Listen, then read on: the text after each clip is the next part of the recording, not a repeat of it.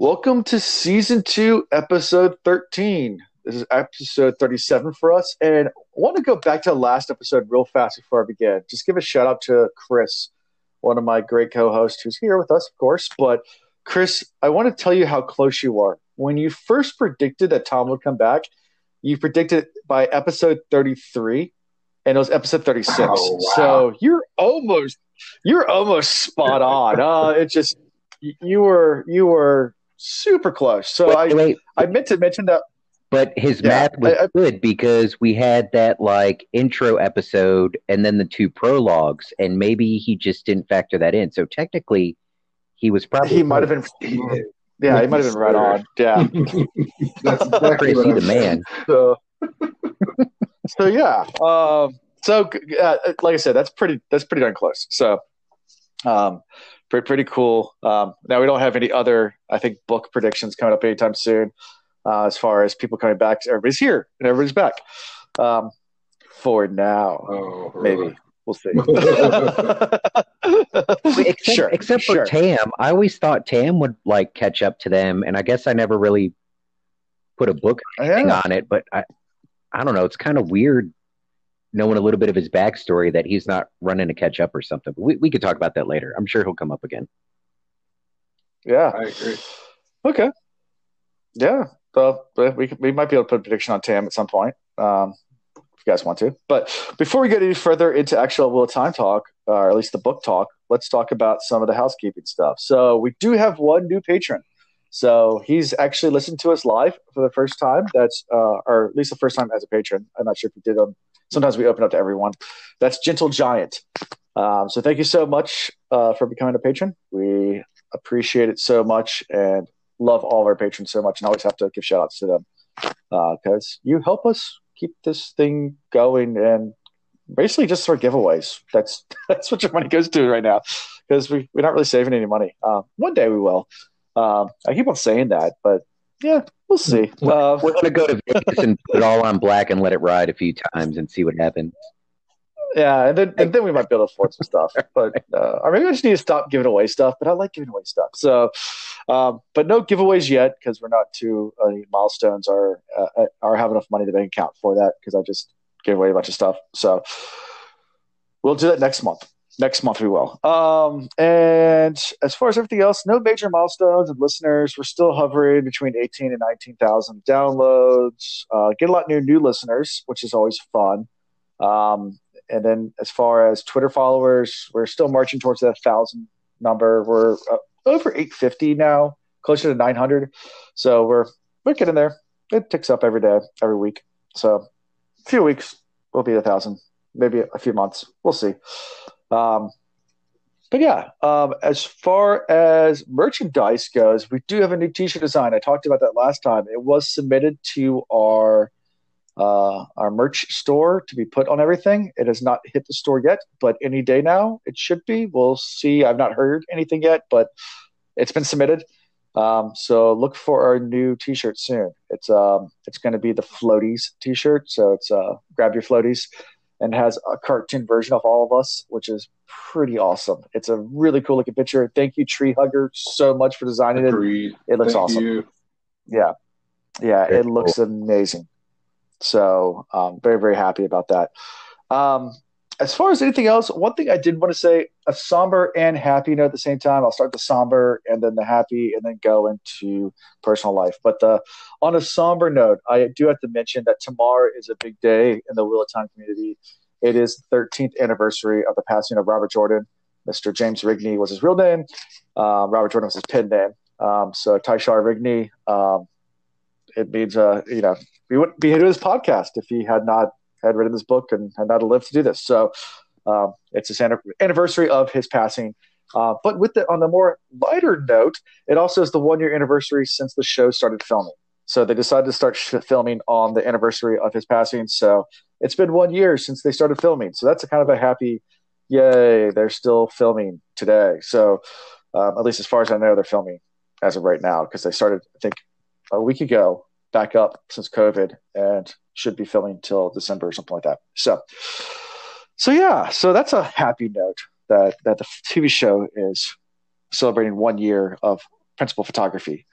Um, as far as personal life goes, um, not a whole lot. I went to a brewery, a brewery last weekend with uh, one of my high school friends. Ian was supposed to come, but he decided to cut down a tree or something like that. Um, so he didn't make it. My bad. Uh, but, but, yeah, it's all good. But we went out, uh, had a few uh, a few beers with a good high school friend of mine. Um, it was fun just to get back out, uh, you know, at a brewery. We were, we were we were in an open field outside the brewery, so it wasn't really we weren't in the brewery. So uh, very very social distanced. Um, and then as far as things coming up, uh, we are going to the beach in a few weeks. We always go off season, so that's gonna be fun. And then we're going to apple picking in a few weeks. So there'll be a couple, couple cool things coming up as far as personal life. But um, yeah, that's about it for me. How about you guys? Uh, I don't have anything too exciting. Just been working, working, working. Um, but Alan got me a little depressed and down that we weren't giving something away. So, Alan, pick a number one through 14. Okay. You can say it out loud. Do we take them? Yeah. Okay. Uh, let's go three. Chris, pick a number one through 14. 10. Okay. So from the top, we have one, two, three. So Gentle Giant. And then Nerdy Kitty. You guys, okay. you guys get a, a, a t-shirt out of our store of your choosing on me. Bam. Wow, that's awesome. Wow. Look All there. right. Thanks. See, it does pay your sometimes. What number am I? so, uh, well, I, I didn't include you guys in there. Oh, okay. I just went with me live chat right now. Awesome. So yeah, so Gentle Giant and Nerdy this Kitty both get first time being a patron. So yeah. That's, well, yeah, Alan, yeah. Gentle Giant, you were the number three. Nerdy Kitty, you were you were number ten on the well, at least how it shows up on my Discord. So, boom. Okay. Here you go. Cool. I don't know help work out the oh, nitty. So. It's not it's not I kitty. Like it's nerdy knit oh. nitty. Nerdy nitty. It's nitty. Oh, nitty I like the nerdy kitties, but and I'm totally sober, yeah, and I still couldn't read so, that. That's sad. Yeah, it's okay. It's okay. Well, so we'll get with you guys. Uh, Ian, we'll figure that out, um, and we'll send out t-shirts. Cool. Hey, awesome. That's all I got. That sounds like fun. All right. So yeah, so we do give giveaways, even when we're not doing giveaways. So that's another reason why you should become a patron. You might randomly get Ian to give you free T-shirts. Uh, so, um, yeah, awesome. So, Chris, what about personal life for you? uh, yeah, that's a loaded question. Per the usual, Chris has a lot of shit going on, but to be fair, I'm trying. I'm actually scaling back. Believe it or not, like I got a little overwhelmed and I was like, I've got to start figuring some stuff out. Like school has started, and I am teaching curriculum this week, which is actually really fun and invigorating, and just excites me to be doing that. And in starting the curriculum portion of teaching and actually zooming with the kids and watching them learn, because literally I can watch them do questions and stuff in live action and I can see them getting the stuff right. Like I'm like, I got to give more time to my classroom. I got to give more time to what I'm doing here because this is important because this is our future and these kids are actually engaged. So I catch myself spending like 10 hours to 12 hours a day at work, which is not healthy for anything but the fact that the kids are successful. Um, um, that being said, um, I've had to scale back some of the part-time stuff. I'm also working on the second master's degree now, um, which is kind of boring to be honest with you. So I catch myself falling behind on assignments because they're not even zooming with us or anything. They're just like throwing assignments at us and then putting random due dates. So I'm like, ah, fuck it, I'll get it to it when I get to it. Um, and I have been working through it, but it's again super easy. So that makes it even more boring when I don't get to communicate with people, and the assignments are bullshit. But um, and then the the cool thing though is this past weekend, my friend Alan Hinton, a different Alan, had his 35th birthday celebration. So I went to Charlotte, and you all know that my my new favorite person in the world, Chanel, is in Charlotte. So got to spend time with her, and I actually met her parents, and that went really well. So maybe we'll do a episode and we'll talk about meeting the parents because she met my family the week prior. So two very interesting interactions, to be honest with you. Um, uh, meet the parents bonus episode. I like it. So maybe during maybe during that a bonus episode for our patrons, I'll also tell you my my my Charlotte why I got banned from Charlotte story. Uh, so we we could do a whole entire Charlotte uh, Charlotte episode for uh, for our patrons. That'd be fun. Um, so, fun times. Um, oh, cool. Sounds like things are busy as always, if not less busy. But yeah, cool. Um, and we do plan on doing some more bonus episodes for our patrons soon. I think this weekend we're going to try to do it. So I know I didn't do one last month. We'll get it out there. Uh, we just been busy. Surprise. Um, anyway, so without further ado, I'm going to go ahead and move right into our predictions from last week, and then from one that's an old prediction that we had that's haven't brought up in a while. It doesn't really pertain to this these chapters per se. I just kind of want to re- revisit some of these and see if it's still something you guys think is still true.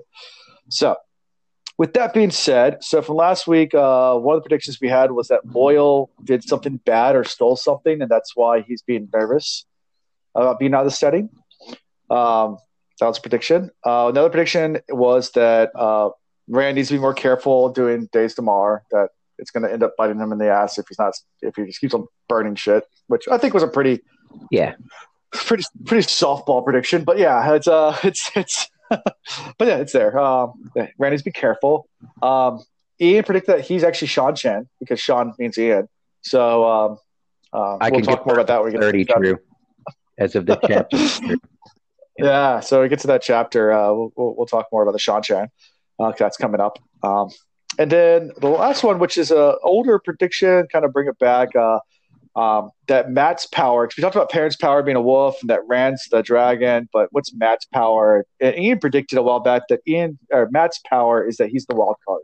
Yeah, and, and that's his his magic power is he's just he's just a wild card. So uh, I don't know if you guys still think that's true or not, but um, uh, we'll see. Um, he shows up again again in this, these chapters a little bit. Yeah, I, I like all of them. Yeah. I, I, still feel good about them. Yeah. Yeah. Sounds good. So let's jump right in. Chapter 27, The Shadow in the Night. It's a very eerie or, or scary sounding chapter name, and the icon is Trollocs, the Trolloc symbol. So um, I think last week I asked Chris about that, and Chris said, oh, I don't think we Trollocs yet. They just got to the city. Well, you're, you're wrong. I'm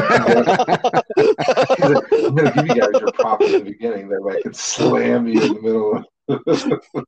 yeah, yeah, you were so wrong. so let, us uh, you guys talk is, about the. What's great is when I when I read the Trolloc part, that's the first thing that went through my mind. I was like, well, because I agreed, Chris. I didn't think they were just gonna, you know, jump out in the middle of the city, and then they did, and I was like, well, damn. that's Yes, they are. uh, yeah. Yep. So, um, brief pause, real fast. My dog's starting to bark, so let me just let her out of this room. I have her locked in here because uh, I didn't want her to look at the kids. But um, apparently, my wife just went to the store, so she's gone crazy. Uh, there you go. Dog's out. All right. Was that a Let pause like P A U S E, or was that a brief pause as in P A W S? Uh, uh, good, good old uh, pun humor. I love it. I'd, lo- it was I'd live for it. Uh, it's a paw break. Anyway, so brief pause, and I'll jump right back. I love it. All right.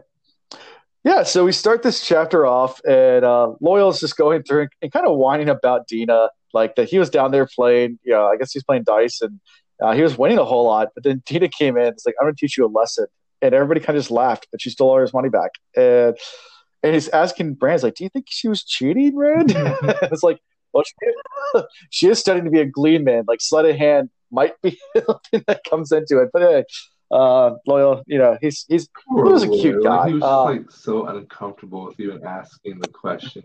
You don't suppose she? You don't suppose she cheated, do you? Everybody was grinning as if she were doing something clever.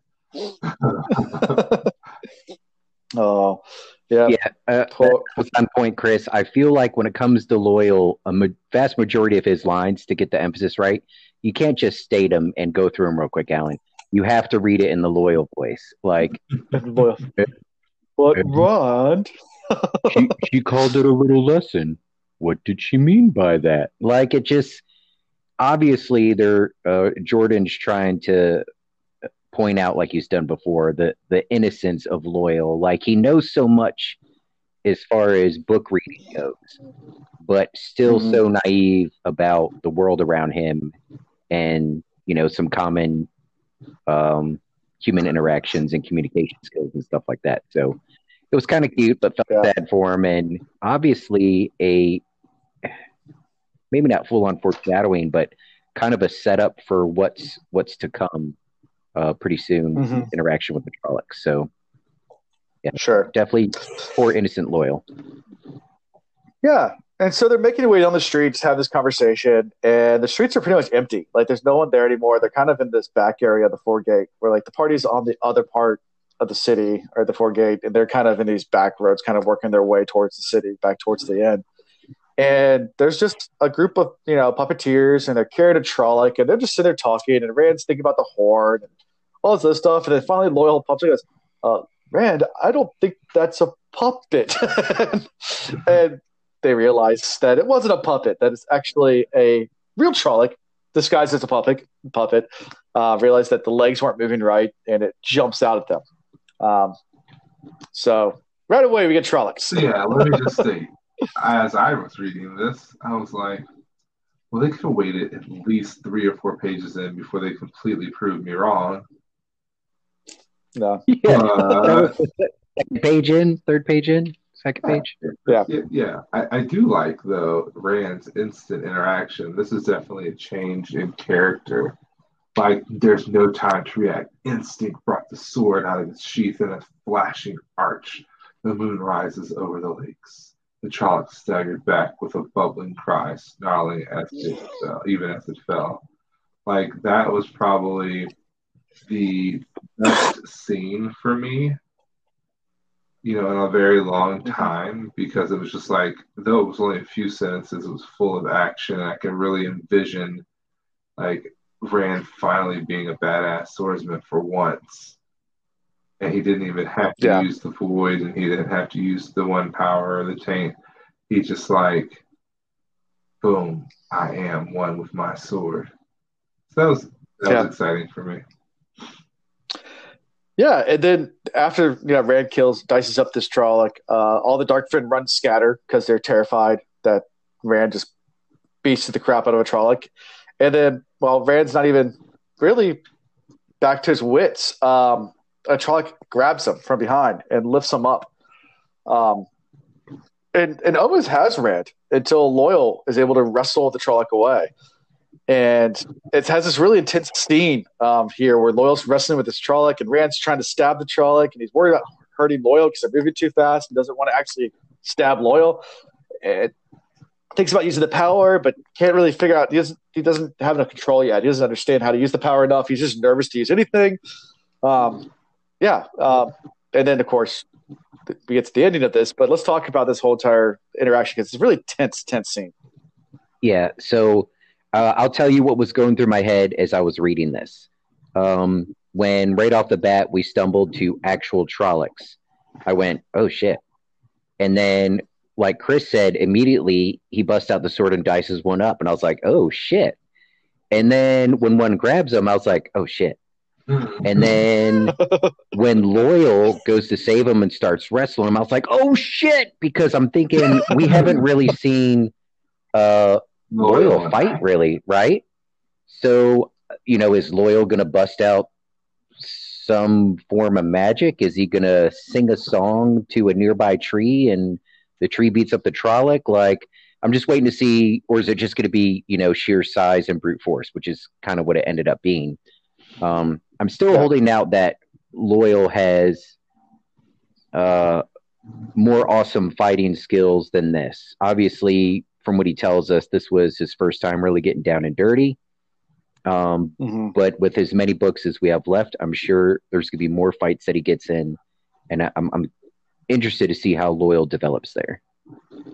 Yeah.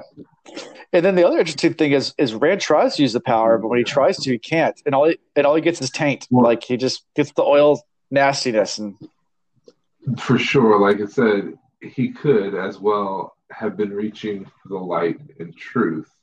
The taint slid off of him, soiling him, but there was no flow of light inside of him. Driven by a distant desperation, he tried again and again, and again there was only the taint. So this, you know, goes to that whole concept of um, desperation being what drives men crazy is trying to get that mm-hmm. same feeling that they may have once witnessed or felt. So maybe this is what really starts to drive the men insane. It's like once they've had a taste of the power, as long as they don't use it again, they're all right. But once they realize that even if they wanted to use it, they couldn't use the power, that's when they get really hooked on the attempt to get that that high yeah. back. So yeah, yeah, and right. so what's unique about Rand versus uh, the false dragons before him, or or the the males that could channel before him? Uh, and he's just he's very reluctant. He doesn't want it, even uh, as he's been successful in channeling, and it's benefited him and his friends afterwards. Like he's still scared of it, and is like, oh "My gosh, why'd I do that?" sort of thing. And even the mm-hmm. I forget which ones, but the various Aes Sedai when they were chatting about it before, you know, flat out telling him he was the dragon. I think part of Moiraine's uh, defense of him was, no, he, you know, he's definitely reluctant. He doesn't want it. So I guess that was part of the prophecy, also, right? That the dragon yeah, reborn to be one that, you know, could be one that was like you know for glory and all that jazz. And I, I know I'm totally butchering my paraphrasing here. Um, yeah, but yeah, and we've mentioned yeah. it before. There's he channels successfully without really being jacked up by the taint when he just seeks the void and the power comes. It's almost like the power reaches out to him. But when he mm-hmm. actively and aggressively trying to use the power, that's when Jordan gets back into his description of him being covered in this oily taint. So yeah. I think this is the second or third time he made that distinction. So you know, we'll, yeah. we'll put a little asterisk on that, and I'm sure we'll come back to it again. Yeah. So yeah, and then of course Loial does end up breaking the neck of the Trolloc and killing the Trolloc, and it's the we learned this is the first time Loial's ever killed, and he's horrified by it. Even though it's a Trolloc, he's still like there's that emotion, grat- uh, just that emotional weight of that, and I can't speak firsthand because I don't think uh, at least I don't think I've ever killed any person. I've, I mean, I've hunted, so it's not the same thing. Um, but you know, I could I could picture maybe you know a, a soldier or something like that. The first time's probably always tough. No matter if it's the enemy or not. yeah, I like. Well, I, I, was caught up in in the words that Loial used. Um, much like Jordan, he's very intentional in the words that he uses when he speaks. He says, "I know, but I cannot like it." Even a Trolloc. Uh, he doesn't mm-hmm. say, I don't like it. He says he cannot. So yeah. it still leaves open. Uh, you know, maybe in doing this, Loial was surprised that, um, man, I can't even, I can't even say it about Loial. Not that he liked it, but that he was okay with it. Or in the moment, even he felt justified, and and and that challenged his his moral base. You know, I'm sure the Ogiers have mm-hmm. been raised very differently. So, right. Anyways, I, I, I circled yeah. that. I did too. I was right yeah. there with you. Like, I, I agree with you. The syntax of it all, the way it was worded is as if maybe this is something that, like you said, maybe spiritually Ogier could not like or they're not supposed to do. And then also maybe there's another side to Ogier, like maybe they become bloodthirsty like there was also that Ooh. thought that oh. entered my mind. I was like, maybe once he gets a taste of it, he just can't stop. So there's like there's there's bloodthirsty Ogier out there that just kill everything and they I mean, why else would they like... need to go and hide away in the stead? Huh. stay away and, from and they them. focus they focus so hard on being peaceful and this, that, and the other, and it's not because they're peaceful to their core. It's that they know if they slip up a little bit, they could wipe out entire populations. Yeah. They could sing people to death. They could use the trees to do evil things, create nasty forests that will snatch them in. Maybe they created the one in Oz. Yeah. Yeah, I, Yeah. I mean, we don't know enough now. Uh, no matter how that sounds, that's that's a possibility right now. Yeah. True. Sure did. So, Of course, yeah, having a so- blast laughing at me. Uh, they're they're they're. I, I don't even know what they're talking about right now. They're talking about a Whomping Willow. So That works too. yeah, there you go. Um, so, um, so yeah, they so they see more coming, so they start running, um, and they realize they're being hunted. Um, there's Trollocs now everywhere. Everywhere they turn, there's more puppets, and they realize the puppets are actually Trollocs because the way their legs are moving. And there's now and now Trollocs aren't even puppets anymore. They're like peeking around corners, still trying to be sneaky, not being seen by people. But there's definitely bands of Dark Friends and Trollocs everywhere, and they're being herded like a more further away from the people. Um, and it's kind of this moment of desper- desperation where like they kind of come to the end of the Foregates. Like, okay, we can make a run on the open, then we're done for, or we have to sneak in somewhere. And Rand sees a large, what thinks is the Lord's Manor, and it's like maybe we can hide in there. And Loial's like, that's the Illuminators chapter house. We can't go in there. And, and Rand's like, no, we have to go in there. It's like this little argument because Rand has no idea what that is, um, and, and neither do we as a reader at first uh, know what the illumi- we don't. I don't think we even heard the Illuminators before, have we? Yeah, we Have we talked about the Illuminators? yeah we it was mentioned briefly Okay. by who I don't remember. Maybe Selene mentioned it, or I don't know. But because Yeah. we talked about it and and them dealing with fireworks or something like that. Sure. Yeah. And um, yeah. So right here. So let's talk about this whole scene where they're running before we get to this uh this girl that shows up. yeah. Lanfear. Stay where she was.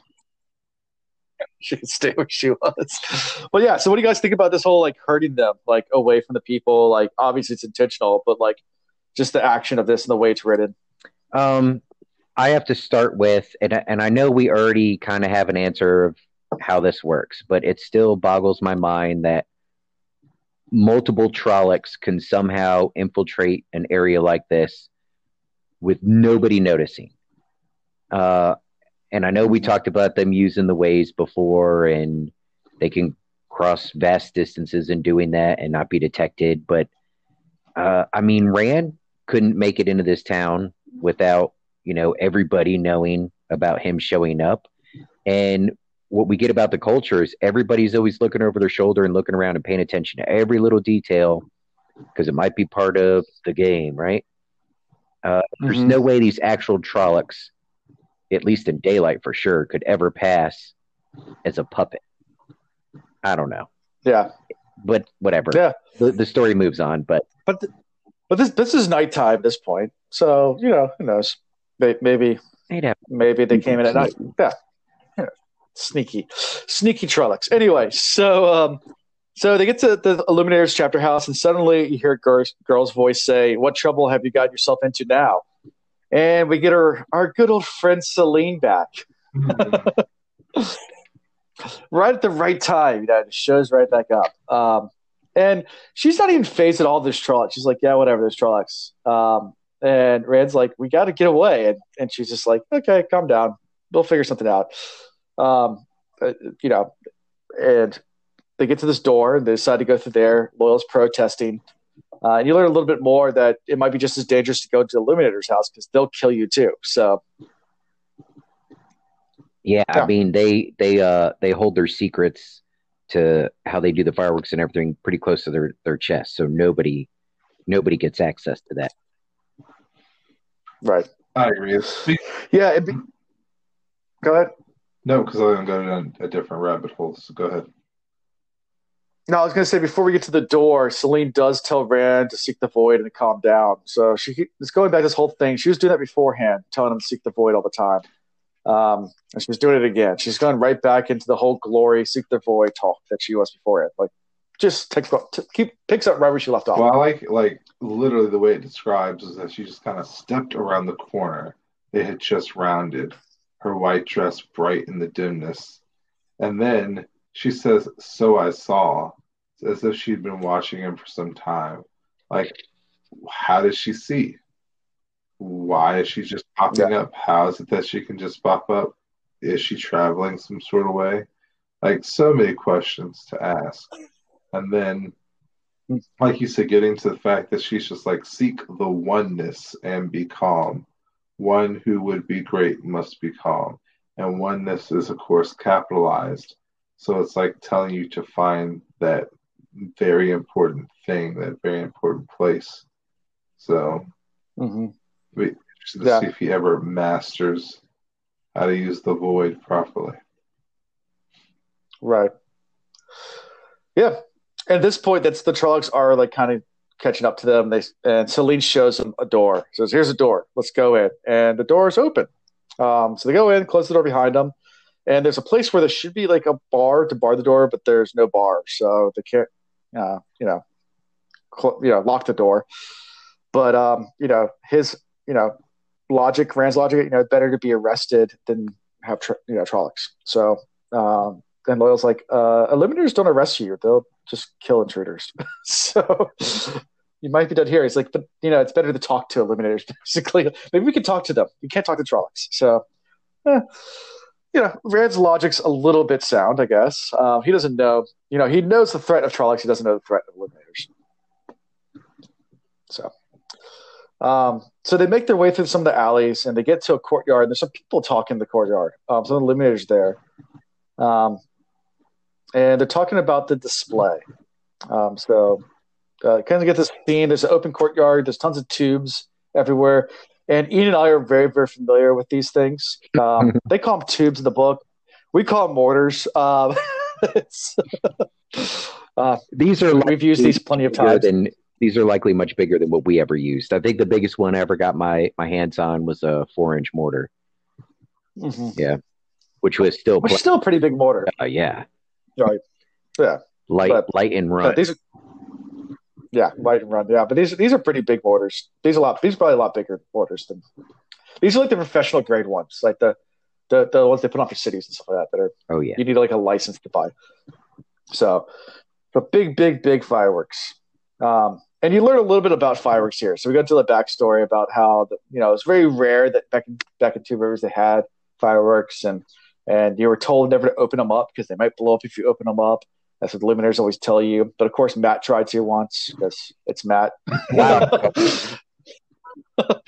I mean, that that's Mat. Um, so let's talk about you know this whole entire scene uh, before uh, before we get to the next craziness that erupts. So, what do you think about the tension here? What do you think about the the, the adding this whole new group of characters in here. You know, the Eliminators we've t- mentioned before, but now we're we're adding kind of them in as culture. They have their own culture. It's just very yeah. Uh, I gotta back it up just a little bit, not too much, but just a tad. Uh, right before they uh, they step inside or whatever, uh, or maybe right after. But Rand says to Selene, "I'm sorry I got you into this," and she says, all saucy, Danger adds a certain something. And so far, you handle it well. Shall we see what we find? And then, as she brushed past him up the alleyway, Rand followed, the spicy smell of her filling his nostrils. Um, there will be uh, another part when we read forward. We're going to bring this up again, but uh, I, I'm back to thinking that Selene is some old hag witch, or uh, I mean, I, am still on the land uh, what was it, Lanfear?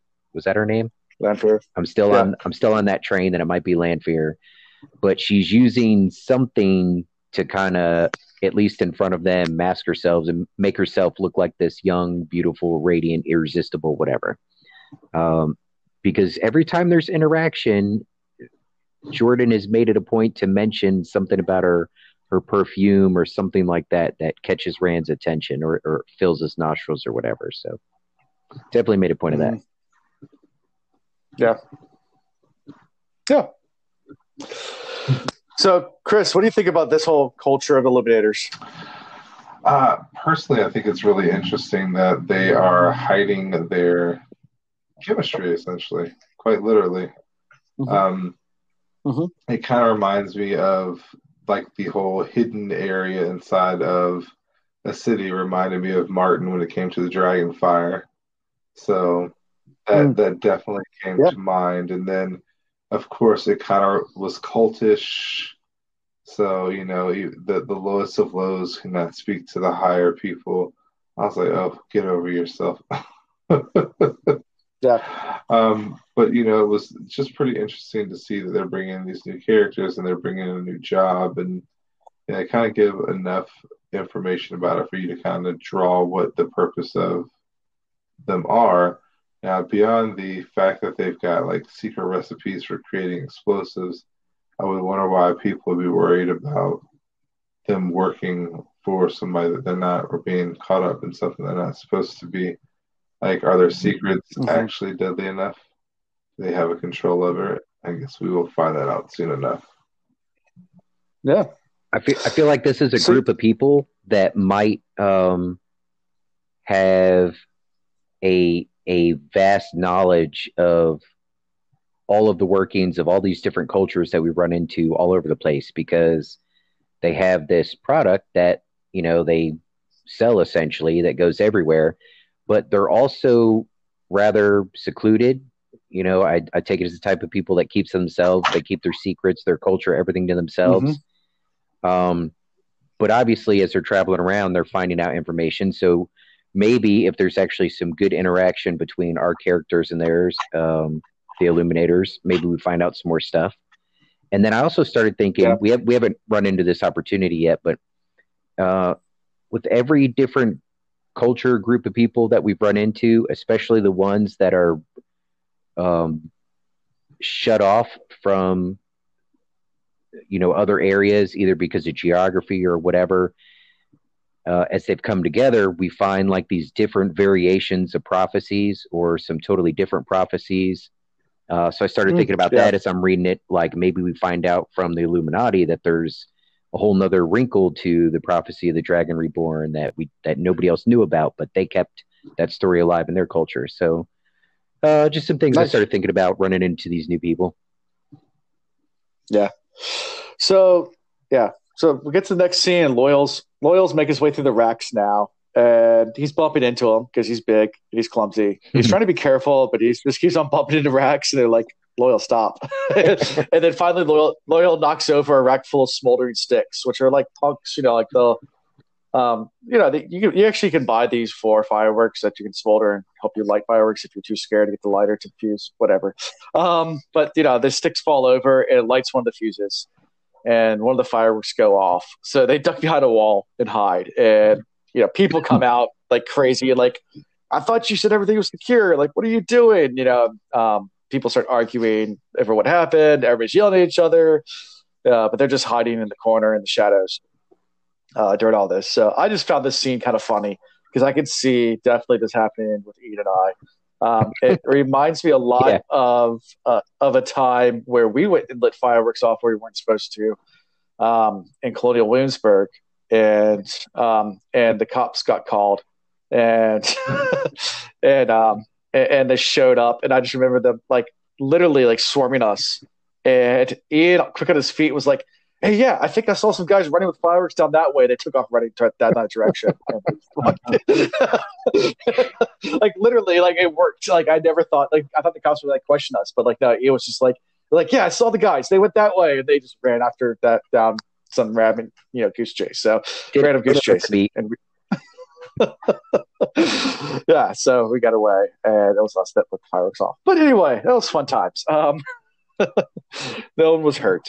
Um, and that's exactly yeah, so, how Rand and Loial get away. They get caught, but they they just point out the window and go, "Look, it's them over there," and then they they run away. Yeah, exactly. oh wait, no. so this, re- this, this this brought back some of those memories, and I, I thought this was hilarious. Oh, I just found this whole scene. Yeah, great. Uh, and th- this will be a fun one for them to to show in the series. You know, uh, obviously it's a pretty tense scene. They don't want to, you know, get caught by the Trollocs or the Illuminators or whatever. So they're they're trying to be like right. super stealthy. But you you pointed it out, like how is Loial gonna just carefully creep around this area with all of these explosives and stuff? And so yeah, yeah, this will be fun. Right. Yeah, so you know, people as they're arguing, you know, Rand kind of makes this whole statement where he says you can't count on luck anymore. You know, we have to get out of here. And Selene makes that cool great men make their own luck. You know, like one of those yeah. Shut up, Selene. Barf. I just vomited um, a little bit. Yeah. And, and, they look they look over and they see Trollocs. So there's like so if you can picture this thing, the courtyard has people in it. Um, they're hiding behind this wall in the shadows, and they look over and peeking out the alleyway. The Trollocs, the Trollocs are looking in from the other side. So there's definitely um, this really tense, and they're basically in a trap. Um, that you have Trollocs on one side, Illuminators on the other side, now watching the courtyard. Um, and Rand starts to think of ways out. You know, Rand's like, I can kill the Trollocs real fast, maybe, while you guys run, but then Illuminators will see me, and then I might get caught by them.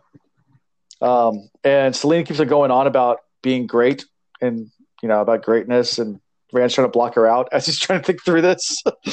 um, I'm, yeah. I'm wondering, um, and then finally, I'm wondering, Chris, maybe you can help me jog my memory.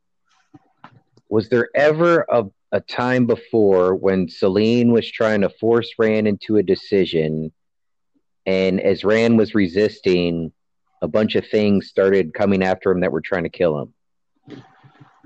Think, think. I mean, think. yes, would be the I mean, answer. Yeah, like but I mean, is it is is it possible? Is it is it possible she's somehow controlling the Trollocs as well? You know, we kind of drew that, uh, made that illusion the last go around, and I don't know if she's controlling them or not. Like that, I, I just don't know. I don't. I want to give her the benefit of that right now, and hope that she's yeah, just some awesome time traveler from the future that's going to help them out. Maybe that's yes. Everybody travels in time now. Like since time. I just I'm laughing at your optimism. I think she's absolutely evil. I don't, I don't like her I don't, at all. I don't want her to be evil. I think that's the thing. Like I'm tired of I'm tired of us losing all of our good ones. They're either lost to Sedai or they are Aes Sedai already. So I need somebody yeah. to be not Aes Sedai, but have special powers and be all about helping Rand out and not manipulating him. Which, based on that laugh, I'm yeah. just going to go ahead and assume that I can keep guessing or keep hoping that it's not going to happen. But I'd like for yeah. Rand to find happiness. Yeah. Well, we got we got 15 books, maybe, maybe not. maybe it's just a tragedy. It's just like it's just like Oedipus. It just keeps getting worse and worse, you know. Closes book 15. Um, well, gosh, that really sucks. yeah. So, anyway, so Rand finally comes with a plan. He's like, all right, Loial Selene, go find a door. I'll take care of the Trollocs. Don't worry about it. Just go. So they take off. The Trollocs see Loial and Selene and start to move towards them. And Rand just goes, jumps in the courtyard, grabs one of the tubes, points it at the Trollocs, it lights the sucker. Hmm. so I can see uh, Ian doing like, that actually. I thought about Ian throughout that entire thing. Yeah, I, like all right. Before I, I took one of the two inch mortars. Uh, now okay, we were renting a house my junior and senior year, uh, in Colonial Williamsburg. It was built in like 1913 by a former Virginia governor. Blah blah blah. So historical house. We're renting it uh, one of my roommates, like we're always one up one upping each other on pranks, and, and Alan might have brought this up before. I just brought some of these fireworks, lit one of them, threw it in the room that he was in when he was um, talking to a girl, and shut the door. Talk- Let me tell you, the boom when you're indoors, they're pretty loud, and the flash fairly bright. But what you don't realize when you do one of those indoors is how much smoke comes out. all of the smoke detectors in the house were going off. All everybody else is coming out of their room like, you know, thinking the house is on fire and everything. So yeah. Um, there's a reason you could see me doing that, Chris. because that is right in my house. one of my bag of tricks. Yeah. Yep.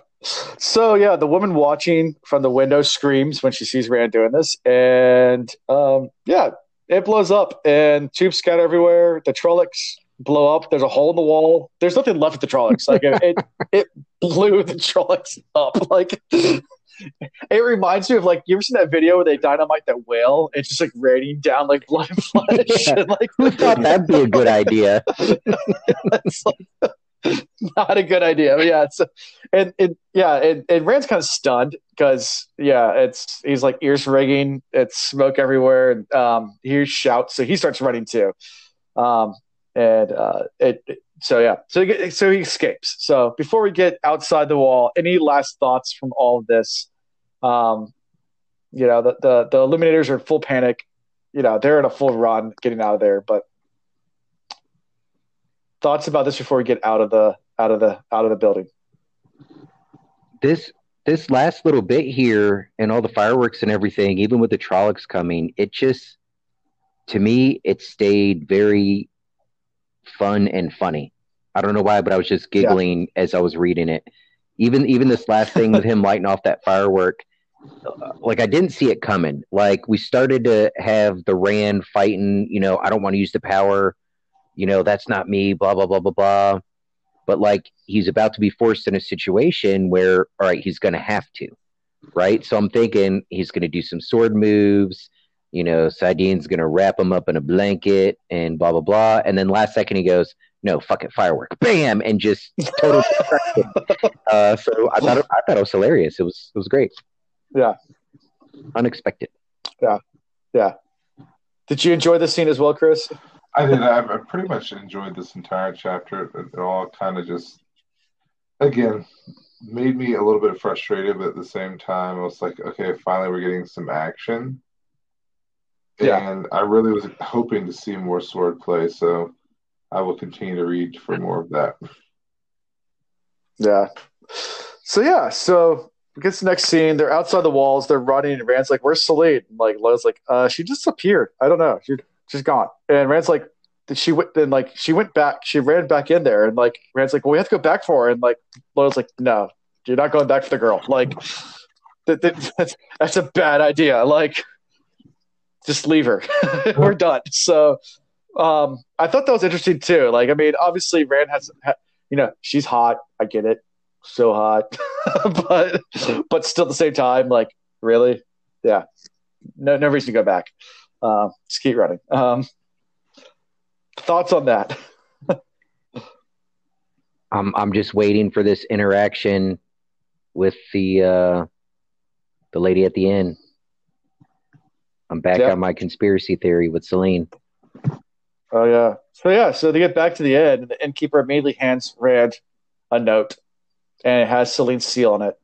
But wait, who gave her the um, note? Who gave her the note? Someone read it. Some old, yeah. See, yeah, this has got like the Game of Thrones feeling to it. Yeah. But when it was an old lady, which was Selene and her potion was worn off. I'm telling you. She's got these old hag. Purified. Yep. Yep. It's my theory. I'm sticking so, to yeah. There you go. So yeah, so some old lady had given the innkeeper this note. It's Selene's seal. He cuts it open. He reads it, um, and it talks about glory and how um, he will always be heard. I think I know what you're going to do. You do something else. You are a dangerous man. Perhaps it will not be long before we are together again. Think of the horn, think of the glory, and think of me, for you are always mine. She almost implies like him being in danger and being hurt and potentially killed as it brings them back together. As she's just like an ethereal, like she's not there. Yeah. That would be something if maybe she's a ghost that could solidify her form or they pulled her out of the parallel. Oh. Yeah. Hmm. Hmm. So, gosh, I didn't even think of that, but quite possibly. I underline the together again and you are always mine. And, you know, I go back to uh, the prophecy of, you know, Lanfear will come back. And then the stories about how Lanfear and the original dragon, like she was all up his butt, but then he ended up with somebody else and she was all, you know, scorned woman, which would explain a lot why Selene's such a jerk because, you know, hell hath no fury, right? Mm-hmm. Mm-hmm. All of this, it's just I have, I have conspiracy notes. Uh, instead of like handwriting stuff in my little journal here, I, I cut out letters from different magazines and whatnot, and write my conspiracy yeah. notes about Selene here. Yeah, there you go. and then the chapter ends with Rand uh, wishing that Ingtar would just come back. Like, would he just come back so we can just go ahead and leave and be on this? But, yeah. Such the crybaby. Yeah, so that's the end of this chapter. So, final thoughts or anything we missed? Uh, there's a lot, but yeah, this was fun. It really was. Not not. It was fun to get some action. Yeah. Yeah. Yeah. All right. Well, I'm going to start a new anchor session. We're not going to quick take a break yet um, because we have three chapters, so I'll take a break after the next I'm one. Sorry, I want to start a new anchor, but I won't do anything else. Okay. Oh, this All one right, take. So we'll take a quick break. I'm sorry. This one will take five minutes tops. Yeah, go for it. All right. Cool. All right, we'll take we're taking a quick break. We are going to take a break. Bye. All right, everybody, Discord. We're taking a break. Quickie. All right, we'll be back. So moving on to chapter 28, a new thread in the pattern. And the icon, like we talked about last week, is a wolf. Um, so we're back on Perrin. Yay! We like you said, we haven't visited them in a while. It, it, we're, we were due. It's time. Um, we were so. due, and I'm excited for it, but we'll get there. Some other character definitely steals the show in this chapter. Yes. Yeah. Yes. Yes. This chapter is definitely about someone else, but and it's only like four pages long. Yeah, yeah. This this chapter's a short chapter, but it's uh there's a lot packed in here though. Um, yeah. so it's it's it's a lot. Um, so do you have anything about a new thread of the pattern? I know last time I don't think we really predicted too much about the chapter title, but um, um, basically it's just if you got to read the chapter, it's basically about what this guy says. So yeah, yeah, yeah. So let's jump right into it.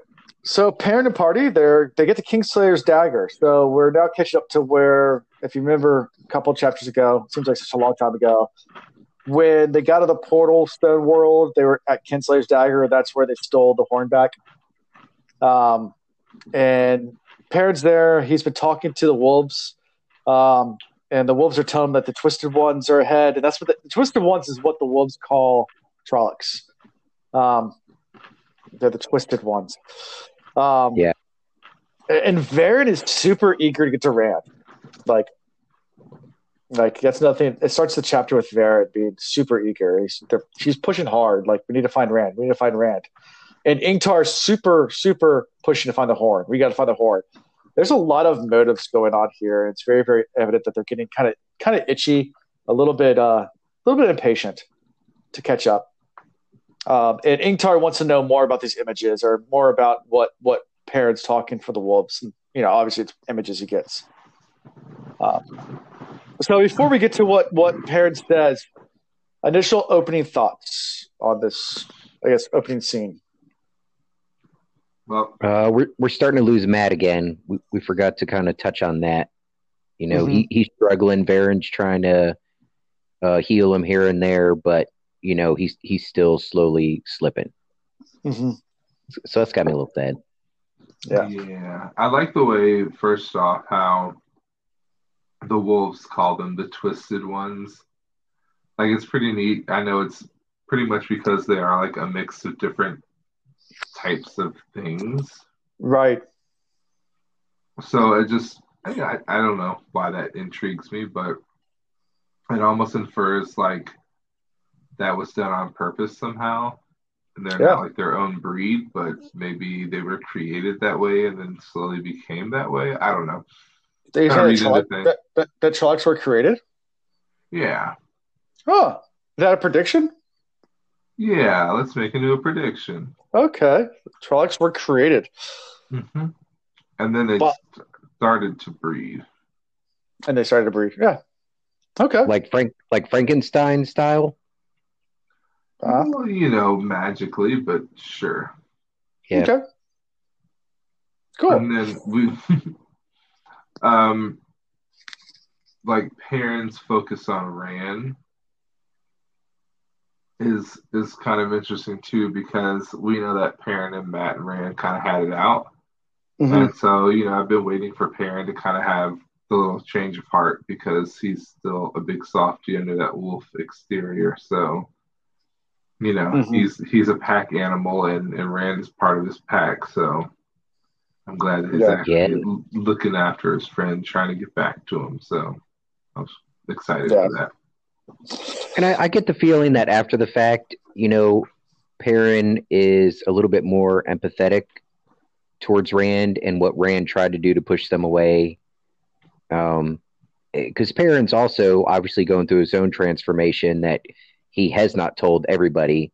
And also, if he told everybody, there would be those that, uh, you know, might want to kill him or, you know, send him away or something like that. So, may not be on the same level, but I think he you know, he, he could kind of empathize a little bit with Rand and what he's going through. Yeah. He's got love for him. Yeah. So we get to this next part where Ingtar is asking Perrin about like, you know, where are they? Where's the horn? And and uh, says, I don't know about the horn, so I guess the wolves don't really care about this horn thing, but they said the Trollocs were killed by someone they called Shadow Killer. And they don't fear the Shadow Killer. They're actually kind of in awe of him. Um, it's person. And Ingtar's like, it's probably just a fade. And Perrin's like, I don't think it's a fade. I, and, and, Perrin's think it's Rand. Um, it's kind of cool that the Wolves have named uh, or have this Shadow Killer concept. It's Shadow Killer. But now the Trollocs are chasing Shadow Killer. So we have to go after them. I was gonna say, like, it, at first I thought Fain was the Shadow Killer, but now I'm like wondering. Mm-hmm. Yeah. Like, why would they be in awe of Fain? Like, well, it was Rand that killed the Trollocs. He diced a bunch of them up. Yeah, the Hornback. Yeah. So, but see this. So something happened. There, there's been some significant change or transformation with Rand, mm-hmm. because the wolves were tracking Rand before. They went mm-hmm. through the uh, what you call it, the stone portal thingamabobber. Mm-hmm right? Because they, right. they gave the report to Perrin and be like, yeah, we were able to track them this far, da da da, and then nothing. They just disappeared, right? Right. And then when they reappear, it's I was I was thinking at some point when they reappeared, the wolves would get back to Perrin and be like, hey, we found your friend again. He's here, but they didn't do that. And even in passing this story along, um, or this report along back to Perrin, it's not Rand diced him up; it's Shadow Killer. Mm-hmm. Um, I mean, I guess it's possible the people that or the wolves that found Rand were not the same exact same ones tracking them before, but the way they have this hive mind thing, mm-hmm. I don't know. I, I, think it's significant that they don't recognize who it is, and they call him Shadow Killer. Yeah. So something changed with Rand when he went through when he passed through the stones. Yeah. And then while they're having this conversation, Unuk shows up and he comes up and says, Hey, Ingtar, I got to tell you, there's an Aiel guy up in the rocks over there. And I'm really surprised because he's this far from the waste. Like, it's we're really far from the waste. Aiel don't come this far. So it's, I don't know why he's here. And the fact that I saw him means he wanted to be seen. Like, because normal, like, you learn a little bit more, more about Aiel. Like, you'd never be able to see them unless they wanted to be seen. Like, they're just super, super good at blending in and, and not being seen. And if you see one, that means there's a ton of them out there somewhere. So we have to be really careful right now. Um, and the man just comes down to meet them. And obviously the Shienarans think it's about to be attacked. So they lower their lances. It's a really tense scene. And Ingtar's like, stop, stop, do not attack him. Like, obviously, if he showed himself, he doesn't mean to kill us. He wants to talk. Like, let's talk to him. And then we get a description of this Aiel man and the weapons he has and everything about him. So, it's Rand. It's Rand. It's Rand. Yeah, that's what I was going to say.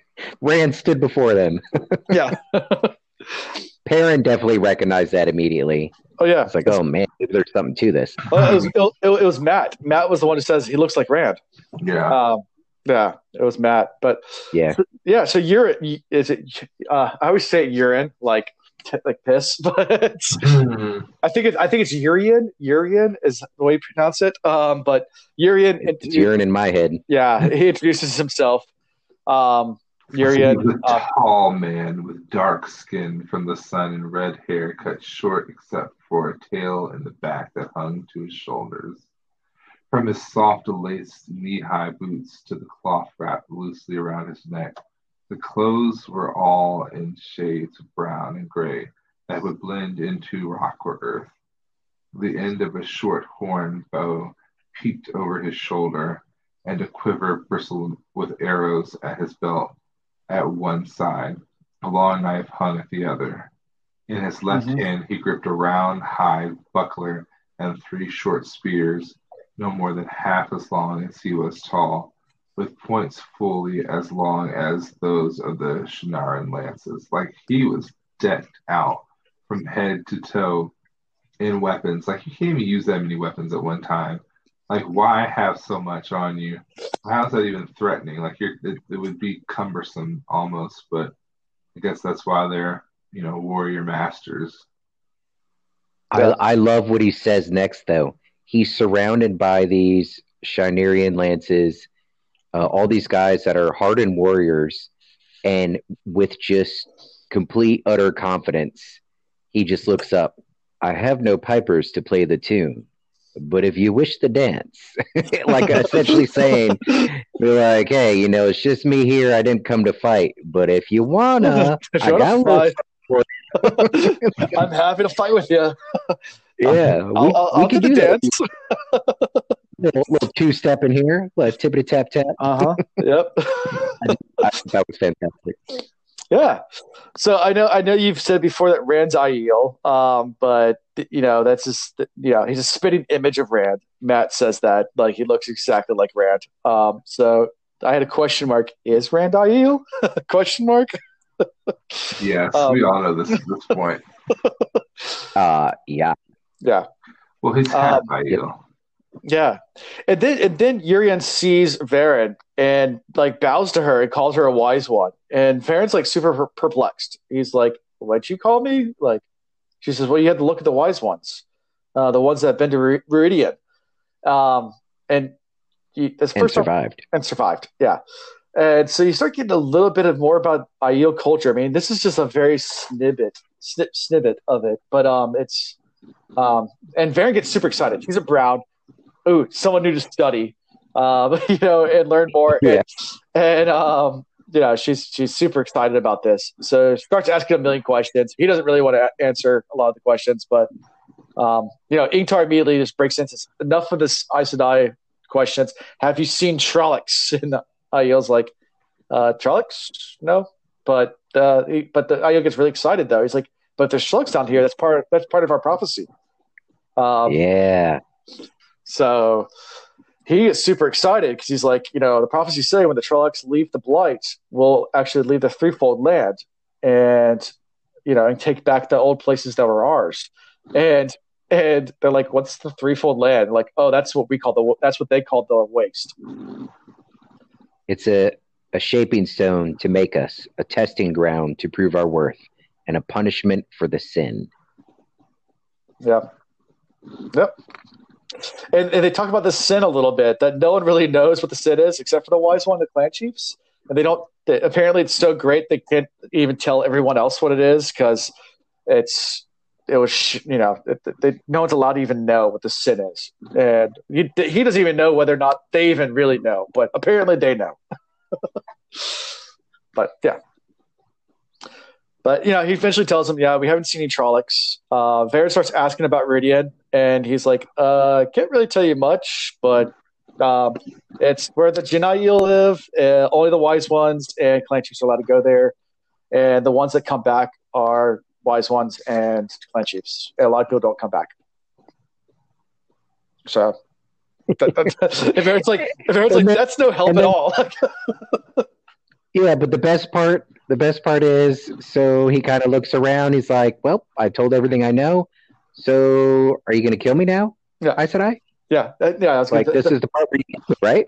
Yeah, it's like it's like and because we it's like the next like part of our prophecy too is that the Aes Sedai will kill us on spot because we have we have broken our our oath with them or whatever. And Verin's like, what oath? Like we never. Or what what what what what thing are you uh-huh. talking about? Like Verin's like, I don't know what you're talking about. Like it's like I'm not trying to kill you. Like it's like you go ahead and cast your lightnings down on me. I'll dance with you. Aes Sedai. Just like Verin's like, I don't want you to kill me. It's like, and he's like, take it back. It's like, kill a woman? I would never kill a woman unless you, unless you're a maid or, or went to the spear mm-hmm. and you're a fighting woman. I then I would kill you, but otherwise, I, I could, you know, never. so, just very, very interesting exchange. I, yeah, I love this. That. Yeah. Was say the interactions are really just, like you said, interesting and the the um, comparisons of I mean it's almost like the perfect gentleman. It's like, yep, I'm the hardest badass, but I'm also the perfect gentleman. I wouldn't dare hurt you. I wouldn't dare harm you. But yeah. the importance that the Aes Sedai have in the Aiel society versus mm-hmm. what they hold in the others, like they're not, they're still a mystery in both, but you know the others go through a, a trial and then they're kind of feared and, and mm-hmm. awed in a different way mm-hmm. than the ones out in the regular world. Yeah. And they also mentioned that men go as well. And they right. come back as chiefs. Yeah. Right. Yeah, the men that go so, come back as chiefs. That gives me hope for Rand because we know he's Aiel. Yes. So he like isn't going to be driven crazy and he's already realized that like the taint is not the power so he needs to leave the taint sourced power alone because he's not getting anything from it like he has such an awareness naturally of what he's not getting um, from it and he's able to like hold himself away from it so it gives me mm-hmm. faith that he's going to be something amazing yeah so up to this point, what do you, I mean, before we start talking about why he's here, what do you guys think about this whole interchange? Like, I mean, there's a lot to talk about and unpack here. So, thoughts about this interchange with Verin, thoughts about Rhuidean, thoughts about uh, the snippet you get about Aiel culture, just overall. Well, Let's do we know how many I'll... clans there are? There are 13? 13, 13 clans, yes. So I know that he's mentioned the 13th clan. And so I wonder if there's like a whole clan of Aiel that are also um ice well would Aes Sedai be the term? Wise Ma- ones. Magical. Well yeah, we call them wise ones, but what would what would what would we really consider? Like those are just titles. I guess they're yeah. people that are impacted by the one power or that can tap into the power. Like. I wonder if they have like a whole whole clan of people that are like ready that are like hardened and war ready and you know, could pop up at any moment and just like destroy some shit. Yeah. The Jenn Aiel is the 13th clan, I guess, right? Is that what he says? Mm-hmm. Yeah. Yep, yep. Yeah. Uh, I'll I'll make this comment real quick. Uh, I've complained before about the lack of you know a true reliable narrator that I mean, we've all read those books where you have some discourse between characters, but then you get a couple paragraphs where the narrator just breaks in and gives you all the backstory on like here it would be a half a page where we just learn about uh, the Aiel and they're you know the narrator's like boom this is what you need to know. But obviously Jordan doesn't do that and we have to figure these things out through different people's perspectives and then interactions like this. But I'll say in this particular instance uh I absolutely loved it and in such a short amount of time just a couple of pages and a little bit of back and forth between uh, Urien and Verin and and whatnot. We learned so much about Aiel culture yeah. that we didn't know just in his few responses. And uh, I mean, I have highlights all over this. I might as well have just highlighted the whole pages, but uh, it was great. Yeah. Yeah. Yeah. Um, so they finally ask why he's here. Um, and he says, "Well, I'm here because I'm looking for he who comes with the dawn." And they're like, "What the hell does that mean?" He goes, "I don't really know, but there's signs, and when I see them, I'll know." and like he's and he draws on the ground. He's like he'll have the symbol and draws the ancient Aes Sedai symbol on the ground, the circle with the the sinuous line, the same symbol that was on the seals, the ancient Aes Sedai symbol. He says he'll conquer all the nations under this symbol. um, and the dragon uh, reborn, and that is yeah. his army. we all know this. So, if, if, only somebody would have predicted that Rand was going to go over there and get all the tribes to join together and then come back and fight as one. Like, if somebody was that smart to think about that and predict it, man to do that. yeah, especially if he predicted it a long time ago, like before all of this. yeah. Watch it not happen and me just look like an ass, but so far I think it's happening. I think yeah. it's happening exactly. So yeah, so and Verin says she doesn't know anything about this, um, um, and and says I don't know who he who comes to the dawn is, and he's like, all right, well if you don't know who he is, I'm leaving, and he just leaves. so it's like he's like deuces, I gotta go find this guy. Uh, that's why we're here. Um, and, Question. Yeah. Question. Did mm-hmm. Verin just lie to him? Because huh. that well, seemed like a because Verin knows about Rand and she's seen him and she's got to know the backstory uh you know what Moiraine told about Tam and how he found Rand and that fits this Aiel's description perfectly. and then she oh, I cannot tell you Oh no, you're right. She says, "I cannot tell you where he is."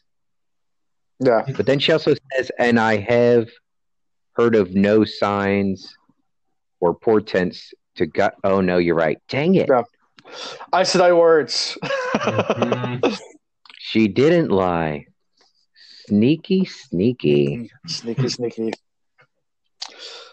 Yeah. So yeah, so he leaves. Um, and they're like, okay, we need to make time up. And Mat turns to the parents like, was she, was he just talking about Rand? like, Matt Mat asked Perrin that, and Perrin's like, I don't know, but, we got to go. Um, uh, so you know, Verin's just kind of perplexed, just sitting there for a minute, like completely confused, like deep in thought, and then she kind of like sticks to it, just like, all right, we got to go, we got to hurry, everybody, and she starts barking orders like Ingtar, like everybody on the horses, let's go. Um, and that ends the chapter. So, like you said, it's a really short chapter, but you get a whole lot packed in here. Um. So yeah, thoughts. I thought it was interesting that we had the wolf, and mm-hmm. it really wasn't about Perrin. Like it was observation, I guess, from Perrin's point of view, but yeah, the chapter wasn't really about Perrin at all. Right. It's about the Aiel. I mean, that's what yeah. the chapter's about. Mm-hmm. So, what do you think about the the Aiel prophecies? I mean, like you a tidbit of that. You know, they they definitely have their own prophecy. I mean, Ian alluded to that a little bit earlier that you have all these different cultures and different prophecies. Like the Dark One has their own prophecy because you have the Dark prophecy from way back a couple chapters ago. We have the the Karaethon cycle, which is the formal dragon prophecy in this world. Then we have this Aiel prophecy. Obviously, the, even the wolves have names for something because they call Shadow Killer. Like so, they even even the animals have maybe somewhat of a prophecy. Like who knows? But maybe they have a prophecy. like it's like, what's your thoughts about all this? Does the wheel of time weave threads into the pattern of which we know nothing? That's my thought. Uh, I'm just going to okay. quote it. Or does the dark one touch the pattern again? Just thought that was really interesting because it's like, is the pattern itself changing or is the pattern being changed? Hmm. And either way, change is occurring, but is it for good or for bad? Is yeah. it a natural occurrence or is it being influenced? We're still asking the same question that we started asking a book ago. Yeah. Well, uh, I also think our uh, White Tower ladies need to learn a little humility. Um, it's they at times they act like know-it-alls, and even even in action. So Moiraine and our current Amyrlin and and whoever else is on the end here, they've been working on this plan for so long based off of what they knew from the prophecies from their version and they've done some pretty significant uh, and dicey stuff and taken a lot of risk to move forward with that and now we're finding out that not only do they not have the whole picture or understand the whole prophecy they might not even know the half of it i mean yeah. we saw Moiraine desperate to try and find more information like okay, what is the connection between the dragon and the horn and this, that, and the other? And from their sources, they can't find any. But then we have Thom who's able to sing a couple jingles that, you know, kind of relates a few more things. And then we have the uh, the dark prophecy that was written in blood or whatever. And then we have the Aiel and everything. So I have a feeling it's not as convoluted. Um, I I think as we're able to piece all this together, it'll make more sense. So within the next, gosh, if I had to put a book number on it, within the next 15 books, I think we're finally going to piece all those puzzles together. yeah. Yeah. Maybe. Sure. Maybe. Sure. 15 bucks. Yeah, sure. Uh, we'll piece everything together by then. Maybe. Maybe. Maybe. Yeah. So, any other final thoughts? The way you said that, if this book were to, if this series were to end on a cliffhanger, I would be so frustrated and so angry. Yeah. yeah. Yeah. Well, I mean, so could you imagine, like, uh, and just go back? So Robert Jordan passed away after writing, um, uh, the, the I think book eleven, um, and there's 14 books, so or 15 if you include the prequel, and he wrote the prequel too. But so, but so 13 or 12, 13, 14, the last three books, he had already died. Died. So when people were reading this the first time, like it, he died. It hasn't finished. Like it was. Everyone thought that this was over. Like that, never going to get the end.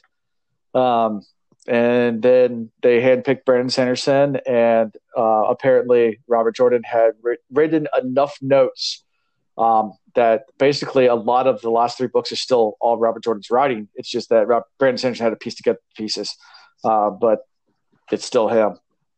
Um, so, but it's still like, could you imagine reading this back in the '90s and then the author dies? like, mm-hmm. like no, yeah. So. Um, a lot of people did get through that. Rough. Yeah, that emotion yeah. that uh, yeah, that that you're talking about. But yeah, so yeah, um, yeah, and and yeah, and Harriet, um, uh, Robert Jordan's wife, did handpick Brandon Sanderson to to finish him. I think we talked about that before. But yeah, so anyway, so yeah, that's that's the end of this chapter. so let's take a quick break because I need a real break this time. Um, yep. Last time, yeah, so I need actually a real break. I know it wasn't long this chapter, but need a break. And we'll be back in, let's say, 10, 15. You can play some more share, guys, if you want, whatever you guys want.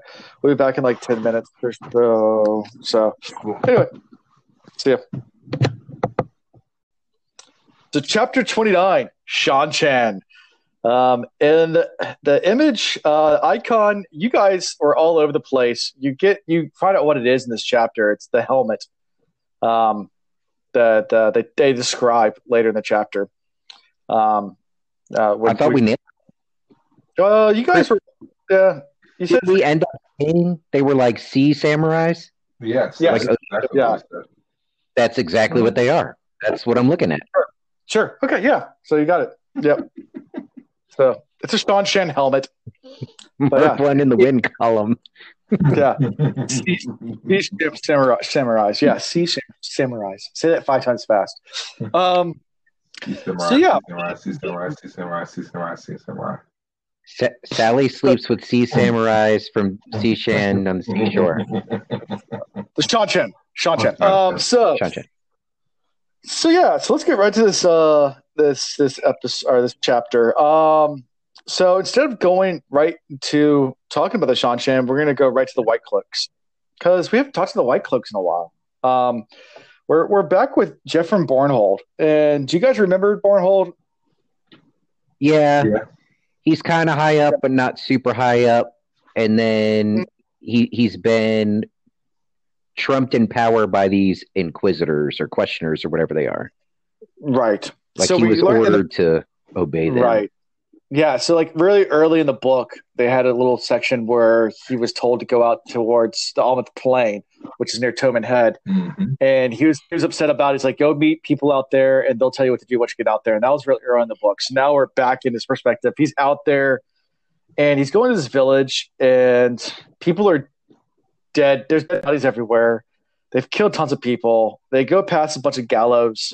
Um, there's like 30 bodies hanging from the gallows, like kids and women. And and Bornhold's actually really upset about all this. He's like, you know, I, I hate a dark friend just as much as everybody else, but this is absurd. Like, you know, like you guys are abusing the crap out of your power. Like, this is not right. And Born, you know, and and remember, if you remember all the way back from book one, Bornhold was the one who was the grandfatherly figure that came in with Perrin. Captured, when captured Perrin, yeah. Yeah, captured so, Perrin yep. in the Egwene. Yeah, but he definitely has like a not necessarily soft spot, but like definitely is more of a practical type person. Is like I'm all about justified and fair. He kind of comes yeah. off that way to me. Right. But it's obvious that the questioners are leading the way and and you do whatever they say. Um and and you know, and Bornhold actually asked, you know, whose work was this? Was this, uh, you know, the Seanchan's work that, that killed, you know, that killed these people, or was it? And you pretty much found out it was the questioners that did it all. Um, that that so they fucked up. Yeah. Um, and he's he's pissed. He's not happy about it at all. Um, but he's a full-on so, army. He's a military man, and his objective was to right. the questioners. Point blank. Period he is going to remain loyal to his commander and he's going to do what he's told. So right. that sucks. Right. Yeah.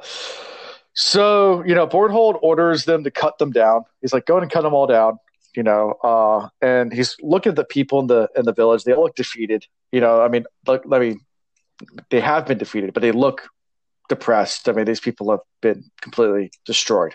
Um, even if they were your enemy, this isn't an enemy to fear anymore, and it's not an enemy to keep beating down. Like they're right. defeated. Right, they're defeated. That you're, you're you've won. Uh, there's no there's no sense of staying here and keep on killing more people and doing what you're doing here. Um, so let's let's talk about this opening scene and what your thoughts are. I mean, obviously you get this idea that, stop, but let's talk about it. Well, it said like there had been slight resistance here. Only half a dozen dwellings gave off columns of smoke. The inn was still standing, he saw, white plastered stone, like almost every structure. Mm-hmm.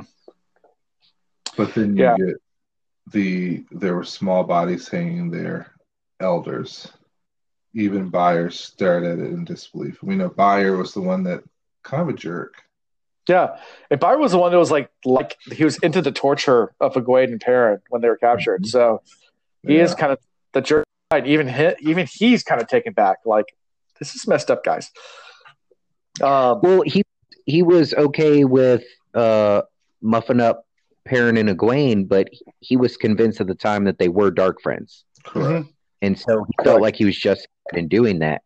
But right. when he questions, when Bornhold questions Byar, and he was like, um, and children Byar. Did children become dark friends?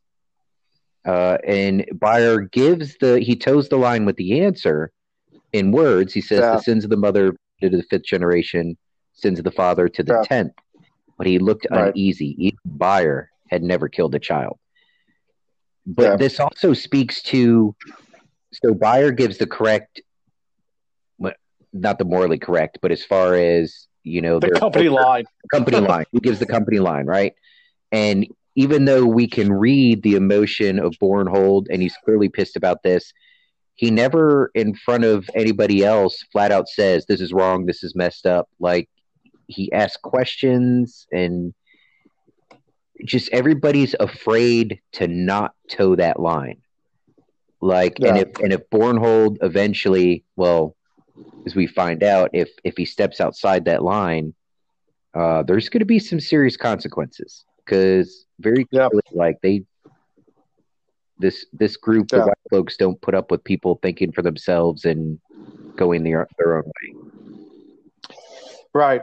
So yeah. So he tells them to bring a prisoner because he's trying to learn more about these Seanchan people. Um, he's heard rumors left and right through all these villages about these Seanchan people that they fight with monsters and with Aes Sedai. And he doesn't. He believes half of it. He's like, you know what? I don't believe all this crap that you're giving me, but um, apparently there there's people that came from somewhere and no one knows really where and and, and they're probably all dark friends anyway because they fight with the one power and that means they're dark friends. So um, they're the enemy and he wants them to bring a prisoner so he can question someone about the Seanchan and while he's waiting for this prisoner to show up a message comes from the questioners um, from from, um, I think it's from Carridin um, that's that's who sends the message. Uh, that's not the messenger, but that's who sends the message.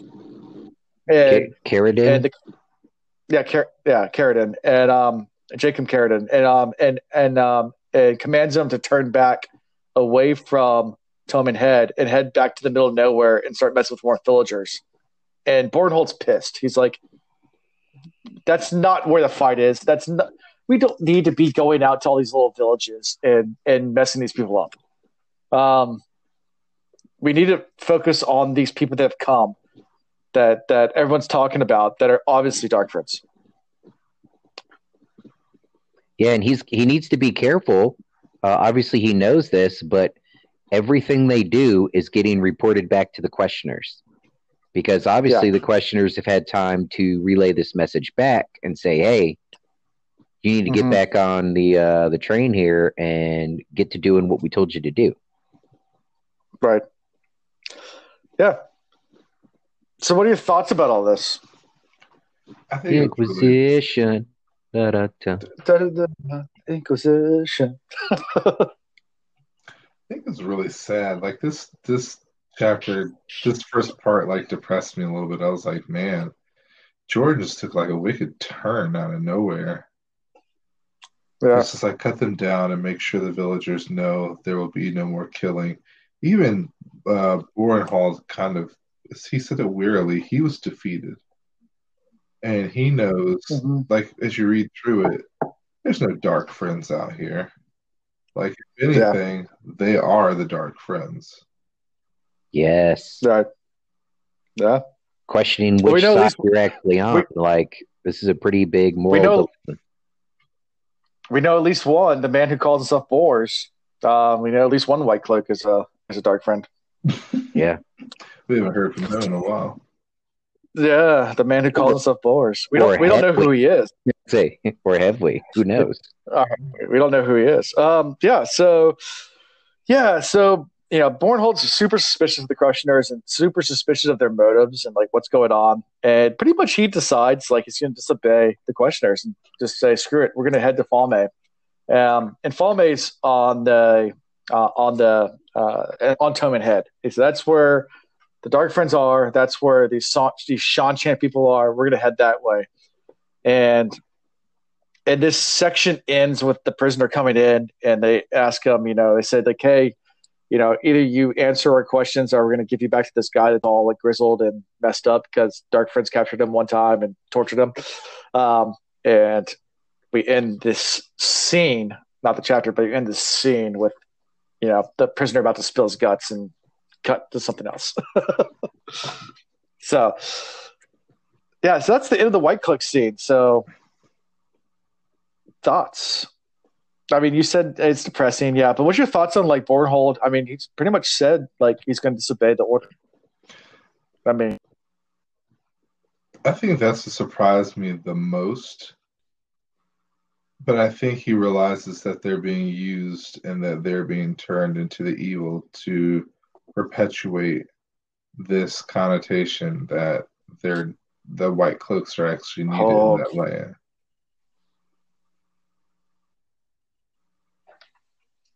Say that one more time. Oh, you cut out for me. Mm.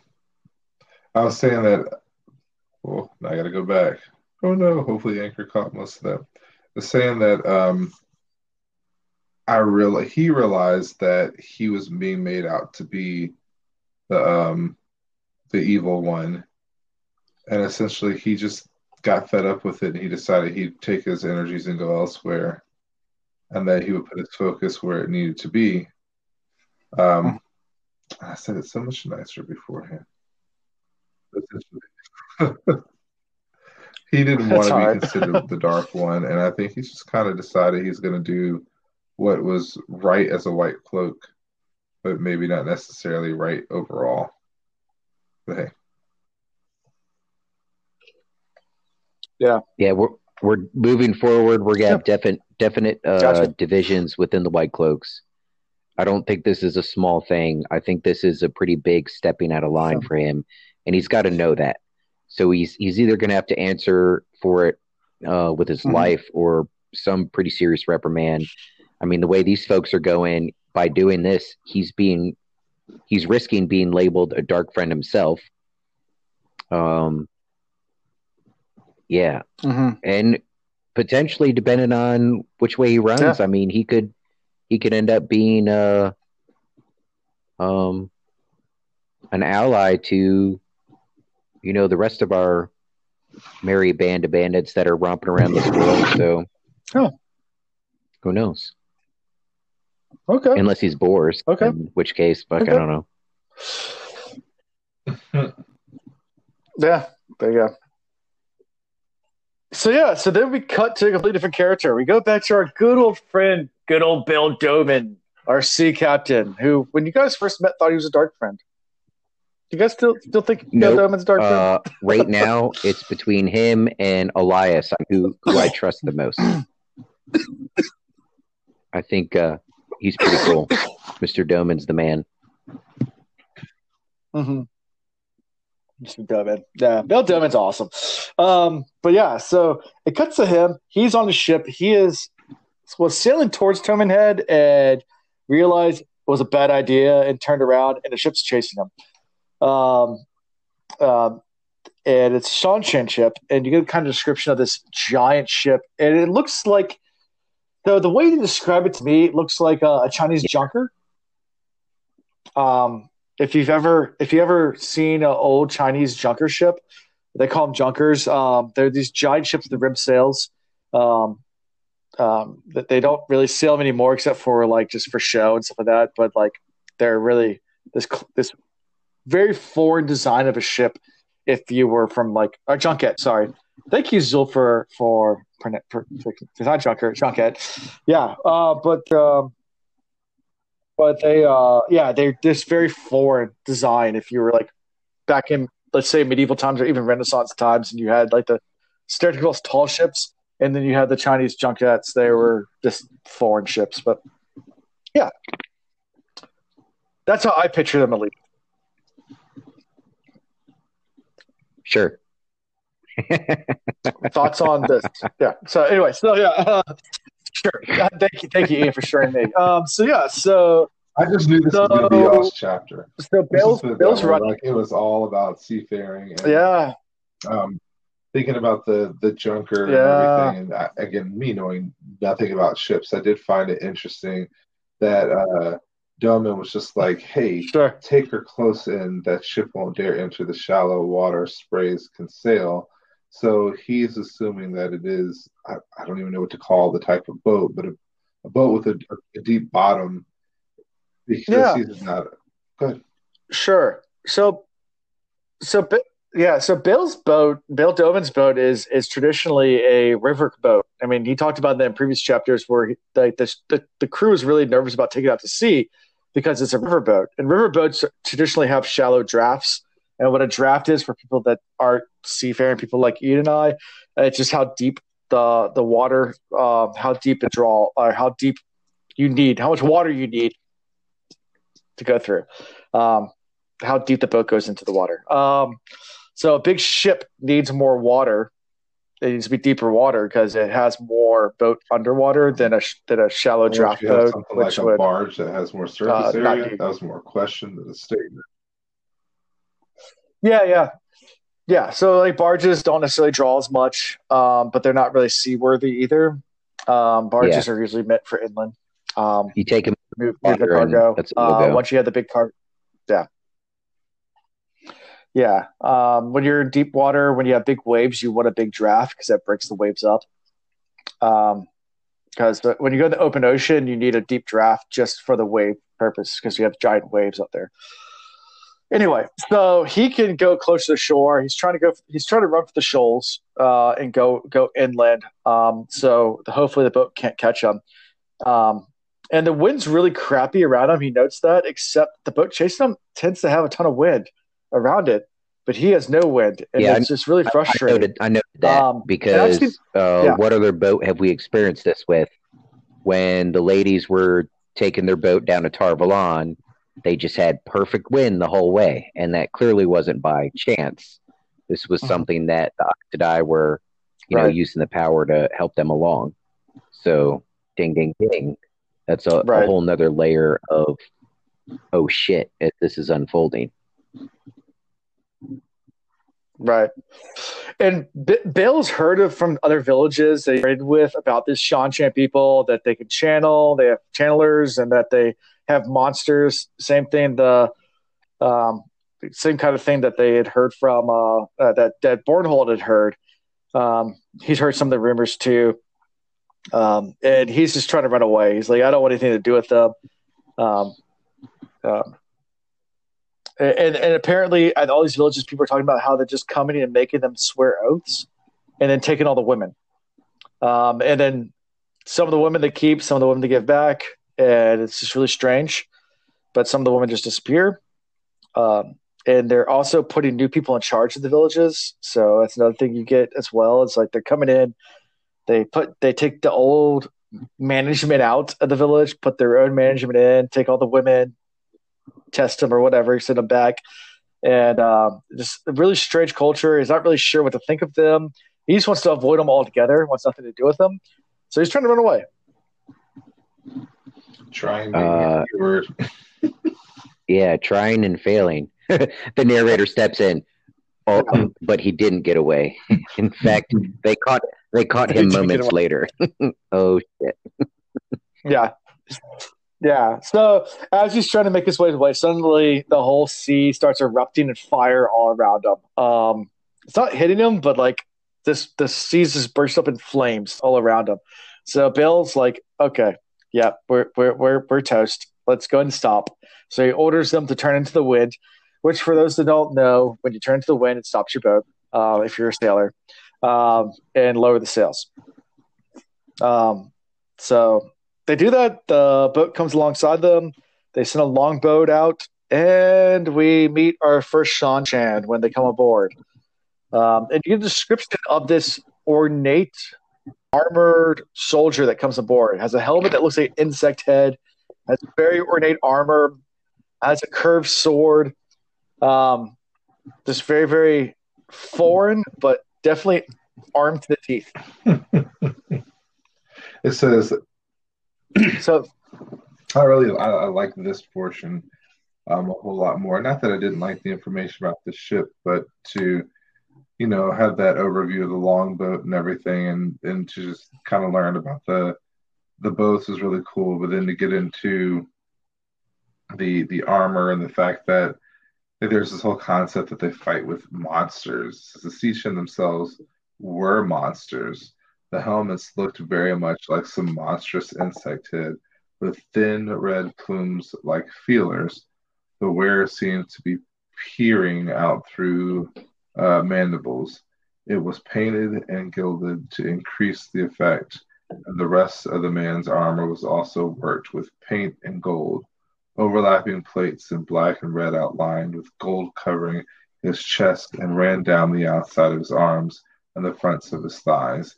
Even the steel back of his gauntlets were red and gold. Where he did not wear metal, his clothes mm-hmm. were dark leather. So there's just, and then of course the swords, two-handed sword, on his back with a curved blade and scabbard and hilt black and red. So they like they put a lot of thought into the armor. They put a lot of detail. It was very ornate, and everybody kept assuming it was a male. And of course, then the armored figure removed his helmet, and it was a woman. That makes perfect sense because what right. man is going to accessorize that well, like all the way down to. yeah, yeah. That's us guys. Uh, yeah, we don't accessorize well at all. Um, but um, so yeah, so it is a woman, and Bill it, Bill Domon is completely taken back by that because I mean he's heard of Aiel women, but they're all crazy, is what he says. But like a woman soldier, like this is crazy. Um, and but he's also more shocked that she looks normal. Like uh, besides the fact that has a little weird haircut, but like is a normal person, he's expecting like some kind of monstrous person, like because of the stories, but just normal people. Um, you know, other people start removing their helmets as well, and they're all obviously different races and different people. Some have blue eyes, some have brown eyes, different color hair. Like they're just a very, very um, normal people. Um, but they picked Domon out as the captain and start asking him questions. Um, uh, she comes over uh, and starts talking to him. Her speech is slurred. Um, that's another thing that's interesting about the Seanchan is they have this like, so it's not said in the books at all, but when interviewed with Robert Jordan, he said that the they have a certain speech, but it's a Texan accent, is what Robert Jordan said. So if you can imagine a steep Southern Texas drawl with slurred speech, so like a drunk Texan is how they sound. well, we've got a we've got a couple Texans in our Discord, so maybe after this we'll get them drunk and have them hop in the chat, and we'll just listen to them and see what it sounds like. That's too sounds like, uh, that, that's what uh, Seanchan sounds like. Uh, so, so yeah, um, yeah, and and they ask me the first question they ask is, "Is there any women on board?" And so it's like, "Nope, no, I don't have any women passengers. Of my crew are women. Um, don't have any women here." And then a woman comes up that's leashed to another woman. So has a collar around her neck. Um, and the one wearing the collar has a really plain gray dress on, and the other woman has these light bolts on her her dress, um, and they're collared, which is very foreign and strange. So, I, what's your thoughts on this?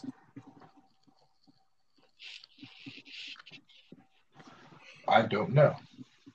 Okay like when I read this part, I was like, what what is the significance of the the lightning bolts? Um, first okay. off, it was like, what is the significance of the woman that's like, oh man, ah, there was something I missed. Where was it? Of the the collared woman. Yep. That was what I put in my notes, but I can't find exactly what I highlighted. So the collar woman wore dark gray and stood with her hands folded and her eyes on the planks under her feet. But I was just like wondering why they had her collared and what the deal was. And like this kind of was a little sadistic, I guess is the word I want to use. I was like, this is this is kind of strange. Mm-hmm. And then of course having the different bolts and things and I was like, these kind of reminded me like some weird Amazonian something or another. So my mind right. kind of went all over the place. Like this isn't right. These people are weird. Yeah. And she yeah, my, go, go ahead. My, my, mind's already thinking, all right, uh, these women that are collared, chain, whatever, you know, they're the same as or the equivalent of like Aes Sedai they can channel. They're the ones that are, you know, cracking the lightning and creating the fire and all that jazz. But the power with the Seanchan is that they've found a way to control them.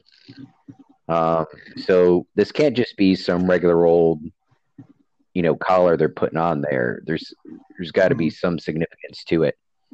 Yeah. Um, I don't know yeah. if it's special material or just something that has been. I, man, I don't know.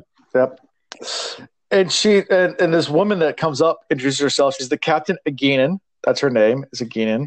Um, she says she's not of the blood, which I, I, I highlighted and asked you guys what you guys thought of this. She's talking to them like they should already know what all this means.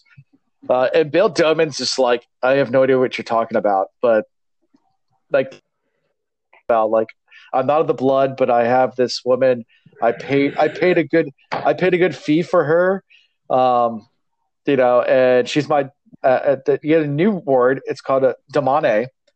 Um, that's what they call the, the, the woman that has, yeah, damane, damane. And that's, um, that's the, the one that has a collar around her neck. And so it's they paid for her. So, um, so I had a question mark. Slavery? Question mark. Yeah, that's that's what I wrote in my notes too. um, and so now also they're going around and they're collecting up all these women from every place that they go to. Mm-hmm. So assuming this is part of their like slave trade, if you if you if we're calling them slaves, um, instead of going to the White Tower, they go back to their home country and whatever process it is there to, um, you know, sift out the the females that can actually channel and then raise them up not to be powerful Aes Sedai, but raise them up to be slaves. Yeah. Yep. You hit the nail on the head with that one. Yeah. So, so yeah. Um, and then he asked, he even asked, "Are they Aes Sedai?" And he gets backhanded. Mm, and, that was hilarious. I'm sorry. smack right in the face. It's like, do not ever use that word Aes die." They're the least. They're the least ones.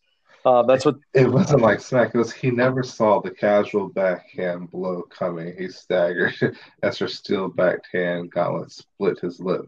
So he didn't even see it coming. Like it was just literally like I'm there and now I'm on my ass, which I think is balling. Yeah, you, you done did fucked up, AA Ron. Yeah.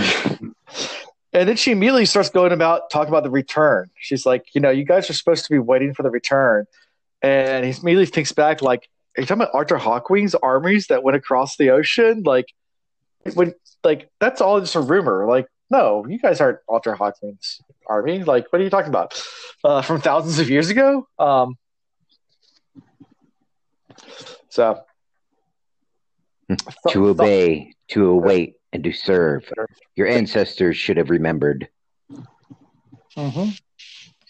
Yeah, and she he orders them back to Falme. Says, "Turn back your boat. Go back to Falme. As long as you are just a merchant guy, we'll we'll, we'll inspect your boat you know, ask you a few questions. As long as you swear the oaths to to yeah to obey, to await, and to serve, and everything checks out, you're free to go. We don't care." Um, and Domon protests a little bit, but realize he really doesn't have any cards to play. I mean, he's doesn't have much of a choice. Gotta, um, yeah, yeah, got to go with it now. yeah.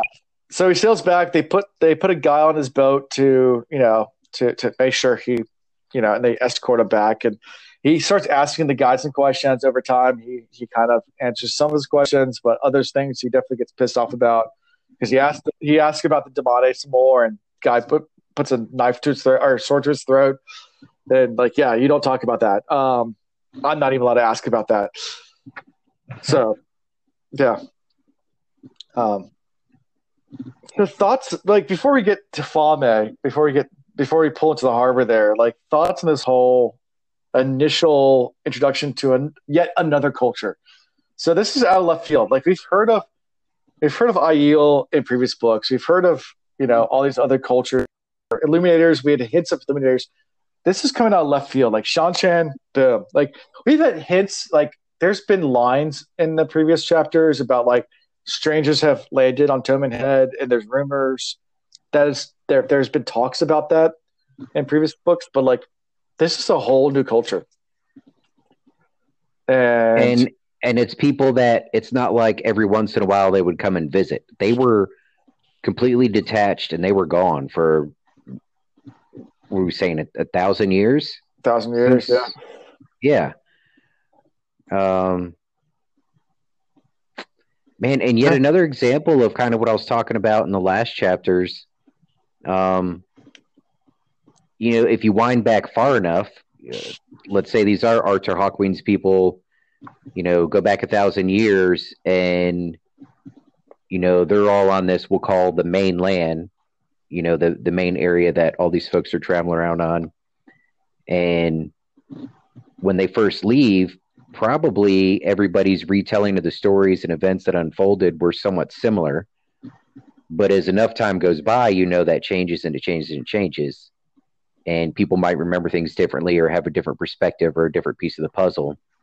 And whereas the Aiel would every now and then dip in, uh, so there was some overlap, these folks have literally been out of the picture for a very, very long time.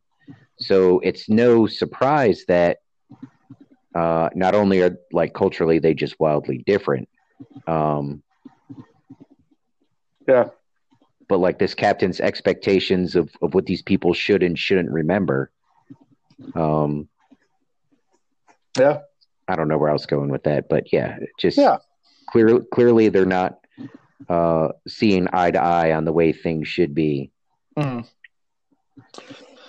Yeah, so now we get to Falme. So he's coming in. There's more and more Seanchan ships ships as he comes in. He starts to try to count the amount of ships in the harbor, and he loses count after hundred. And there's more than twice that. Like so, there's a ton of ships like that have come in. Um, I mean, you're talking about at least 200 ships, and these are giant ship, gigantic ships. So it's an entire invading force that you get the whole picture that this is not a small detachment. This is an invasion. Um, they, they're sailing up and they see the towers uh, that overlook the harbor, and they're called uh, uh, the Towers of the Watchers of the Waves. Uh, which, if you remember back from the Moiraine chapter, there was something about the Watchers of the Waves, and the prophecies.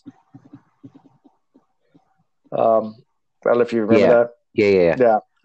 And there's a caged man hanging from uh, from one of the towers. And Domon asks about that guy. He's like, "What's up with the cage guy?" And he's like, "Oh, um, that's uh, that's that's the the Watcher." Um, so if you if you, uh, this is not really spoilery, so the Watcher is the leader of the town.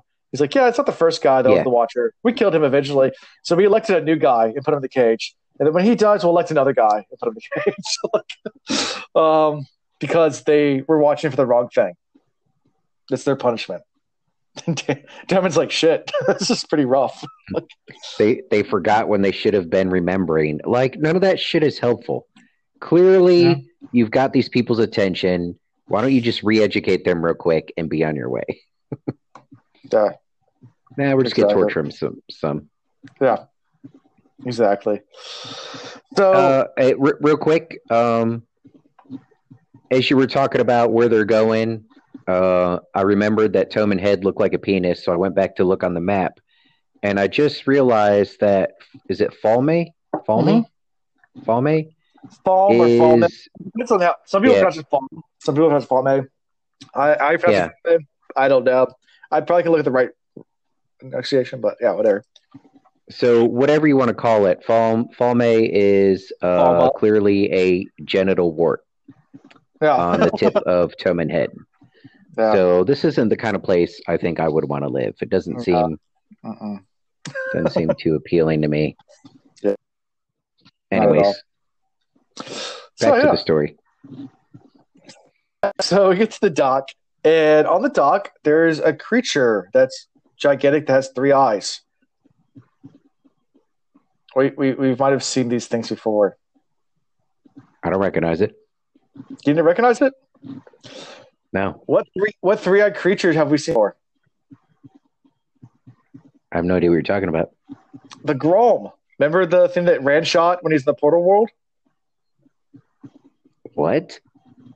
Remember the things that that that that uh in the portal world where they were they were running towards the exit and those pack of Grolms started chasing them the frog-like things with three eyes? Like David Grohl? Like Foo Fighters? They're called Grolm. The three. I know I'm fucking frog, with you. Frog, yeah, I, yeah. I, I, I, obviously remember. I was. I wanted to see how long I could get you to to describe no. them. yeah. See if you were like, "What do you mean you don't remember?" Jesus, guys, what are you doing? like it wasn't that long ago. yeah. So yeah, so one of them is on the dock, and some guys control it with hand signals. So hence the monsters. Yeah. Now let's let's go way back, Chris. Let's back it up many many episodes yes, when we were theorizing. It, We're listening to you. Yeah, mm-hmm. in that mirror world, we were trying to figure out. All right, what are we actually looking at there? And like Loial told us, well, that was one possible outcome, you know, of you know time, uh, like one choice done differently or one thing changed, and that was a possibility. Well, with these Grolms running around and the earth scorched and everything, um, you know, maybe in that world, Arthur Hawkwing came back sooner, or I guess maybe even looking at the tower and it was not the hawk on there, but the what you call it, the raven. You know, maybe that's an existence where Arthur Hawkwing never left because he got defeated. Yeah, and I don't know. Yeah, these Grolms. Yeah. So yeah. So and then wait, wait, wait, wait, wait, wait. This is what I was thinking because I wanted to give shit to Selene too. I knew you were gonna so, say that's more what I was expecting you to say. Yeah, yeah. I, I just for whatever reason I couldn't get there from where I started. But um so she told us she's from one place, but she knew so much about these Grolms. And she she felt a little bit too comfortable around that first one that, you know, they're so deadly and yet she was just kind of fighting them off with a stick. And also, we theorized that she was possibly controlling them as well. Mm-hmm. So, is she actually from where she says she's from? Or did she come from the same place as our Seanchan friends? There's there's some overlap. There's some hmm. there's something going on there. Hmm. Huh so we get to the next scene, and they're at the dock, and uh, leads Domon off the dock up the road towards the top of the hill. And as he's walking up, he realizes that Shan Seanchan are completely in charge. Like the locals are still armed, and he's surprised. Like they still have knives and swords on them. And he even asks about it. Like he's like, "But you're letting locals still have swords? And she's like, yeah, they've sworn the oaths. They're part of us now. And she's like, I'll, I'll prove it to you. Hey, you random, random merchant guy, like calls out some guy and like, and de- demonstrates that, yeah, they're in charge. So, well, and so then we, we get a taste of what probably our ship captain is going to have to do in order to go on his merry way. I mean, you got to have uh, all their little sayings down. You mm-hmm. know, as, as, he's traveling, what do you tell people as you're trading? You know, they must yep. obey the forerunners, await the return, and serve those who come home, and blah blah blah. And mm-hmm. Yep. Yeah.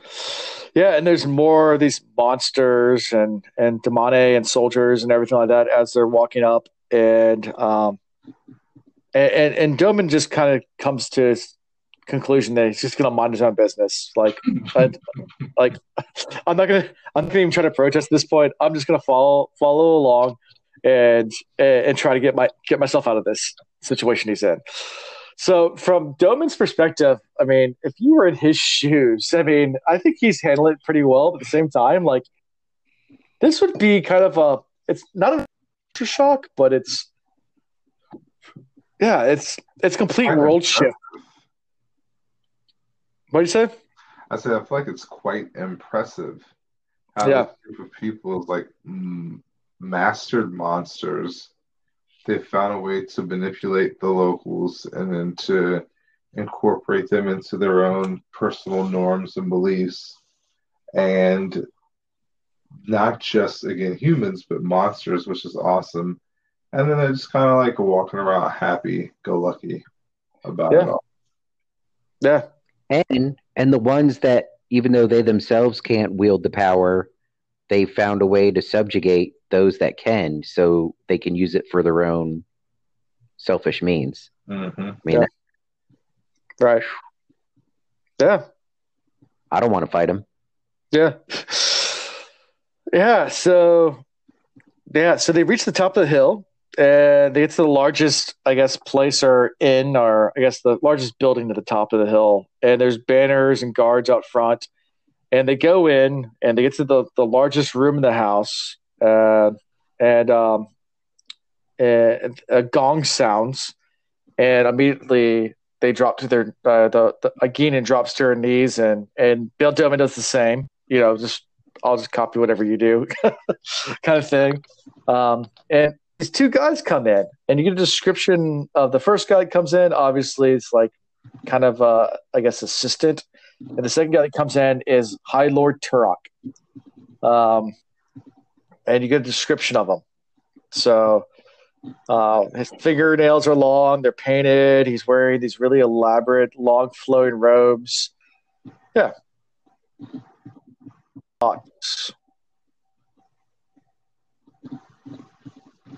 Hmm. Kind of reminded me of 300. Am I just 300? Oh, yeah, yeah, okay. It's good. Yeah. The long fingernails remind me of Chinese culture. So, like, ancient China culture, like they would uh, lords and especially empresses, and not necessarily men, but women would grow their fingernails out extremely long, and, or they'd even wear like uh, fingernail guards. Um, and it was a sign of nobility when you had long fingernails because you didn't have to do work. Um, so it, it, reminded me of that culture. Um, uh, if you take a modern, or not necessarily modern, but a, a real world, world example, our world example is uh, it's definitely Chinese culture did that where they grew out their fingernails long, so they proved their status by having long fingernails. yeah. So, um, so Egeanin stands up to speak, and Bayle Domon starts to rise too, and immediately he's forced back down, like prostrate on the ground. It's even funny, like Domon's sticking his head. He's like, I wouldn't even do this for like the highest lords of like he's from Illian. He's like, even if the king of Illian was in front of me, I, I wouldn't do this for him. Like this is insane. Yeah, definitely over the top. And like we mentioned before, you get you got two cultures kind of coming together here and the the most powerful one right now is in the lead. So Yeah.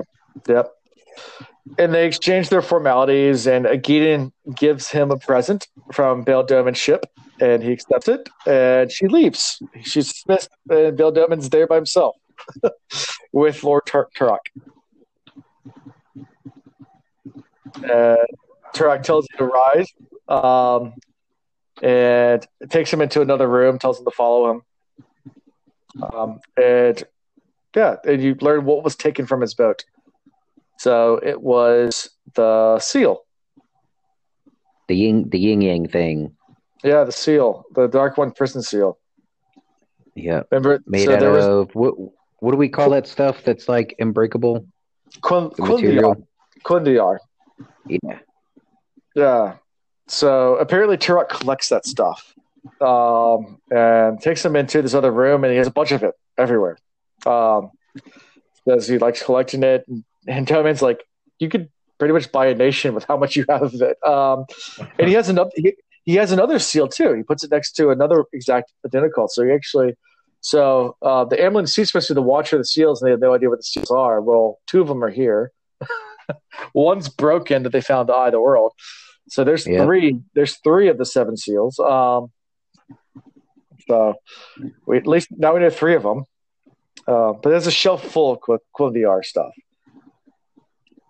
Um, and then Bayle Domon, of course, sends up and says, like, you have permission to take my stuff and and pretty much gets completely beat down. It's like, you can't give what's already been given. Like, you don't. this really awkward scene where he's like, yeah, I mean, I'll give you my stuff. And it's like, it's already been given to me. Like, what are you talking about? and starts calling him a traitor. Yeah. Calling him traitor as well. So, just what's your thoughts on this whole interaction? Well, been mostly quiet because this is one of the sections where we're getting so much new info that I'm I'm less in a mode of trying to jump to conclusions and figure stuff out. Still just absorbing it. I do think, uh, you know, good on Domon. He he's either really dumb or he plays dumb really well, and I think he plays dumb really well because I don't take him as a stupid person. Yeah, uh, and he plays dumb so well that he kind of pulls it off and um, seems a little bit harmless.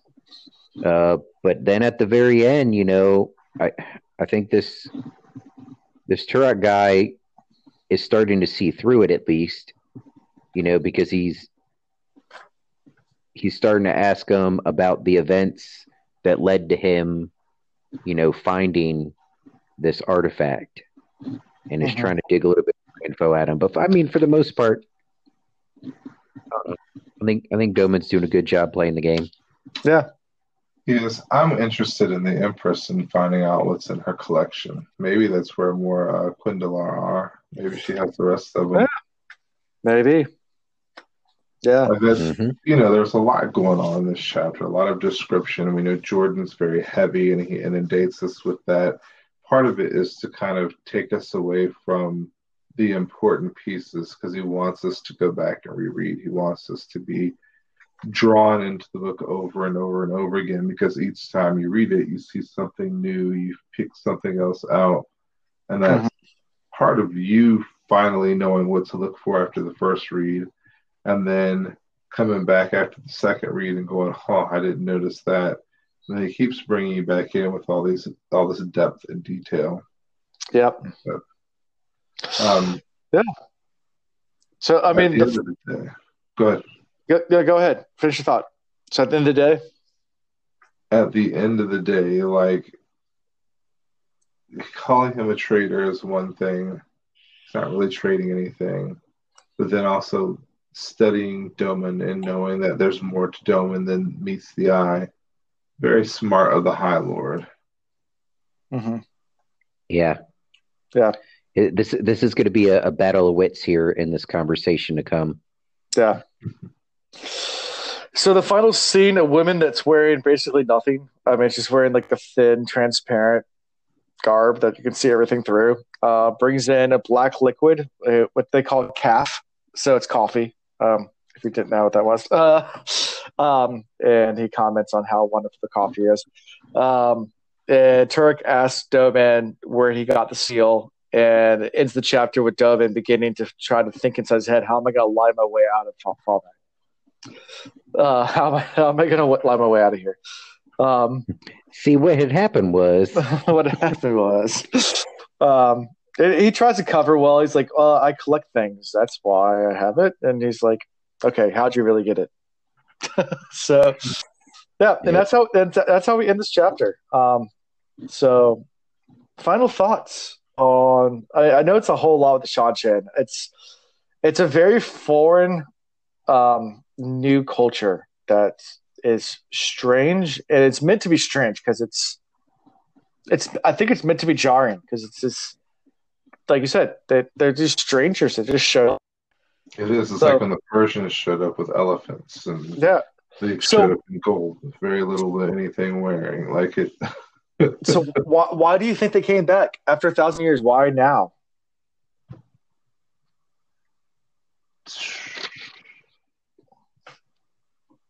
I mean, with the focus on the um, cuendillar so much, I think maybe there's a race to collect as many as they can to gain some type of power. Okay. I don't know. Maybe they're afraid that if they don't get them, then they're going to be behind some other group. Because now we've got two groups really coming into play.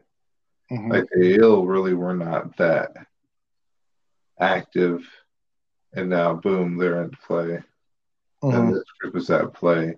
They're both warrior factions, so maybe they're afraid of each other. Maybe there's I, I don't know. My mind is just whirling, honestly. Yeah. Now to go back to now go back to so now Bayle Domon and the Seanchan they're on Toman Head. Do you remember where Toman Head came in earlier this book? Uh, with Padan Fain telling yeah, Rand that they're going to meet again on Toman Head. Yep. Mm-hmm. So when when Turak is introduced, it says you are in the presence of the High Lord Turak, who who leads those who come before and succors the return. Hmm. And it, they've talked about the return a little bit, but is it just the return of these people to these lands? Or is it the return of a specific individual? Are we talking more death? Are we talking the shadow taking over the land? Is this talking about the return of the dragon? Yeah. Yeah, sure. That doesn't answer my question. uh, we might find out uh, later. Um, I think it might have to do with one of those things. I don't know. Maybe, maybe. We'll see. We'll see uh, in the 14 books to come. Um, so yeah, um, like I, I'm, I'm so weary. I know we're reading this, and maybe we're supposed to think of the Seanchan as evil people. I mean, they've ob- obviously done some pretty shitty things, and more than likely they are. But I'm still holding this low percentage chance. Like, all right, don't immediately label them the bad guys because shit, two books from now, they might be fighting with Rand against somebody else even better. Right? Like, yeah, we still don't know for sure where where they lie in the big picture. Sure. Mm-hmm. Yeah, we don't. This is the first introduction to them. Um, final thoughts on all of these chapters. I mean, uh, we had a little bit of everyone. Uh, we had the Trollocs with Rand and with uh with with uh with Loial, and then we had Perrin and Mat the Aiel, and then we had the White Cloaks, and then we had the Seanchan. We we we got to bounce around a lot this episode. So, what, what were your final thoughts on all on on these whole chapters? Interested in where we're going, or um, oh, definitely. Go ahead. Well, I, I mean, I was just going to say um, you know, a lot of new info. So really, just stuck in that mode of absorbing it all. Yeah. Uh, you know, I've tried to make some connections with things, but honestly, I'm thinking in circles here. Sure. Curious to find out where we're going with all this. Yeah. Definitely intrigued. Sure. I'm wondering whether or not they're trying to like set somebody or something free. Hmm. Like, why else would there be a, a drive to find all the cuendillar? Good. Hmm. Hmm. Like, I, I don't. But then they would. Oh. Then they would what? Nope. Never mind. Yeah. Never mind. It's good. I was gonna say something stupid. all right.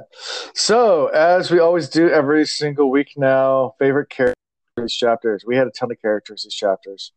I think I know who my favorite character is, which is probably different from yours, but um, actually, it might not. I think be. it'd be funny. If, be funny if you and I have the same favorite character. I think we might have the same favorite character, but let's let's go ahead and talk about it. Uh, Chris, you first, because I, I think I went first last time. Did you go first last time? Uh, my favorite character out of all of this stuff. You know, Rand actually will go ahead and get some of my my attention this go around because yeah. he finally like unleashed. He's grown up. Unleashed the beast. He's growing up. So he's actually kind of back on my my good side. He's okay. no longer on my shit list. Oh, Chris, I think I pulled one over on you because uh pretty sure you went first last time also. um my favorite character, and I'm curious, has this been cast yet? Have they have they cast the uh, slim, pretty young woman who appeared on Quick Feet to kneel beside the High Lord, uh, basically naked and serving coffee? They have. Do you know who's playing that role yet? No, we have not. okay, well, that's my favorite character. uh, yeah.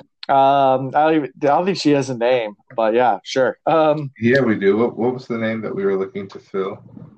We finally yeah. filled it. Yeah. Wow. So, so, oh, Steve. So, so, my, so mine was uh, probably, probably, probably Urien, uh, the Aiel, just because I love. Badass. The, yeah, he's a badass. Yeah. Yeah. If I was being sure serious in my selection, but yeah, that's a good pick, though. Yeah, the the Aiel man. He's he's pretty badass. Just like you want to dance with me? Let's dance. I think if he had actually had some action, he would have been my favorite. Yeah. Instead, so, he like was just waiting to die. Like, no, you can't die yet because you're too badass. Now, when yeah. you die in battle after killing a million Trollocs, then yeah. I'll accept that.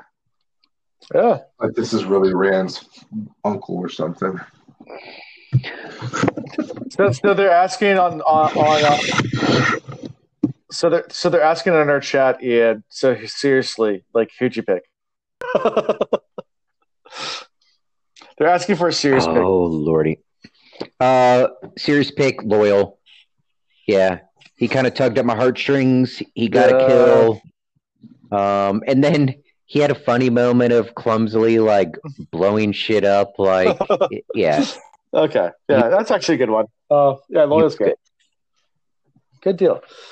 All right, so next chapters. We're doing two next week, and then we're on the three train again for like the next. So like next week we're doing two episodes, two chapters, and then we're doing for the next three after that three chapters. So we're starting to race through towards the end after that. But uh, you're going in and out now, Alan. Okay, so the next two chapters that we're going to cover are Daes Dae'mar, which has the rising sun again, and then On the Scent, which has the rising sun as well. Same chapter icon for both. So the chapter titles are Daes Dae'mar, which is the game of Game of Houses. That's the old tongue for Game of Houses, and On the Scent. So thoughts about that? They're gonna try. Mm.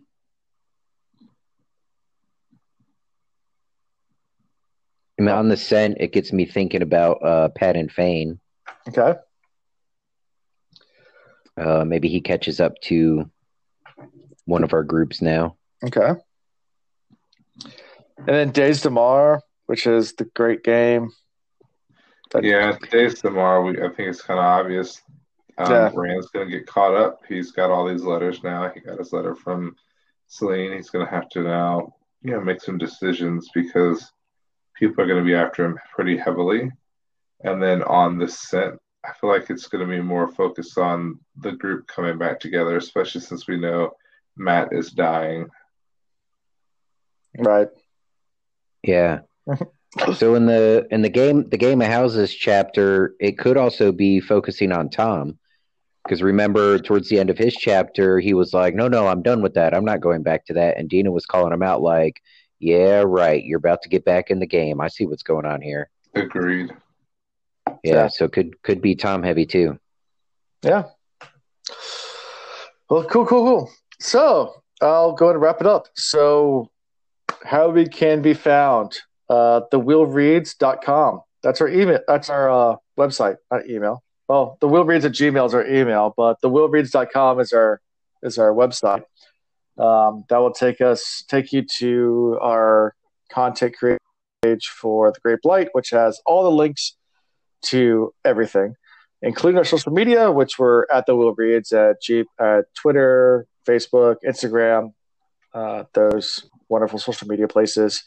Uh, also has a link to join our Discord channel, so you can join us and listen or talk to all of our wonderful fans and people and us that every day we talk. So join first time reader. We have rules for you. It's great.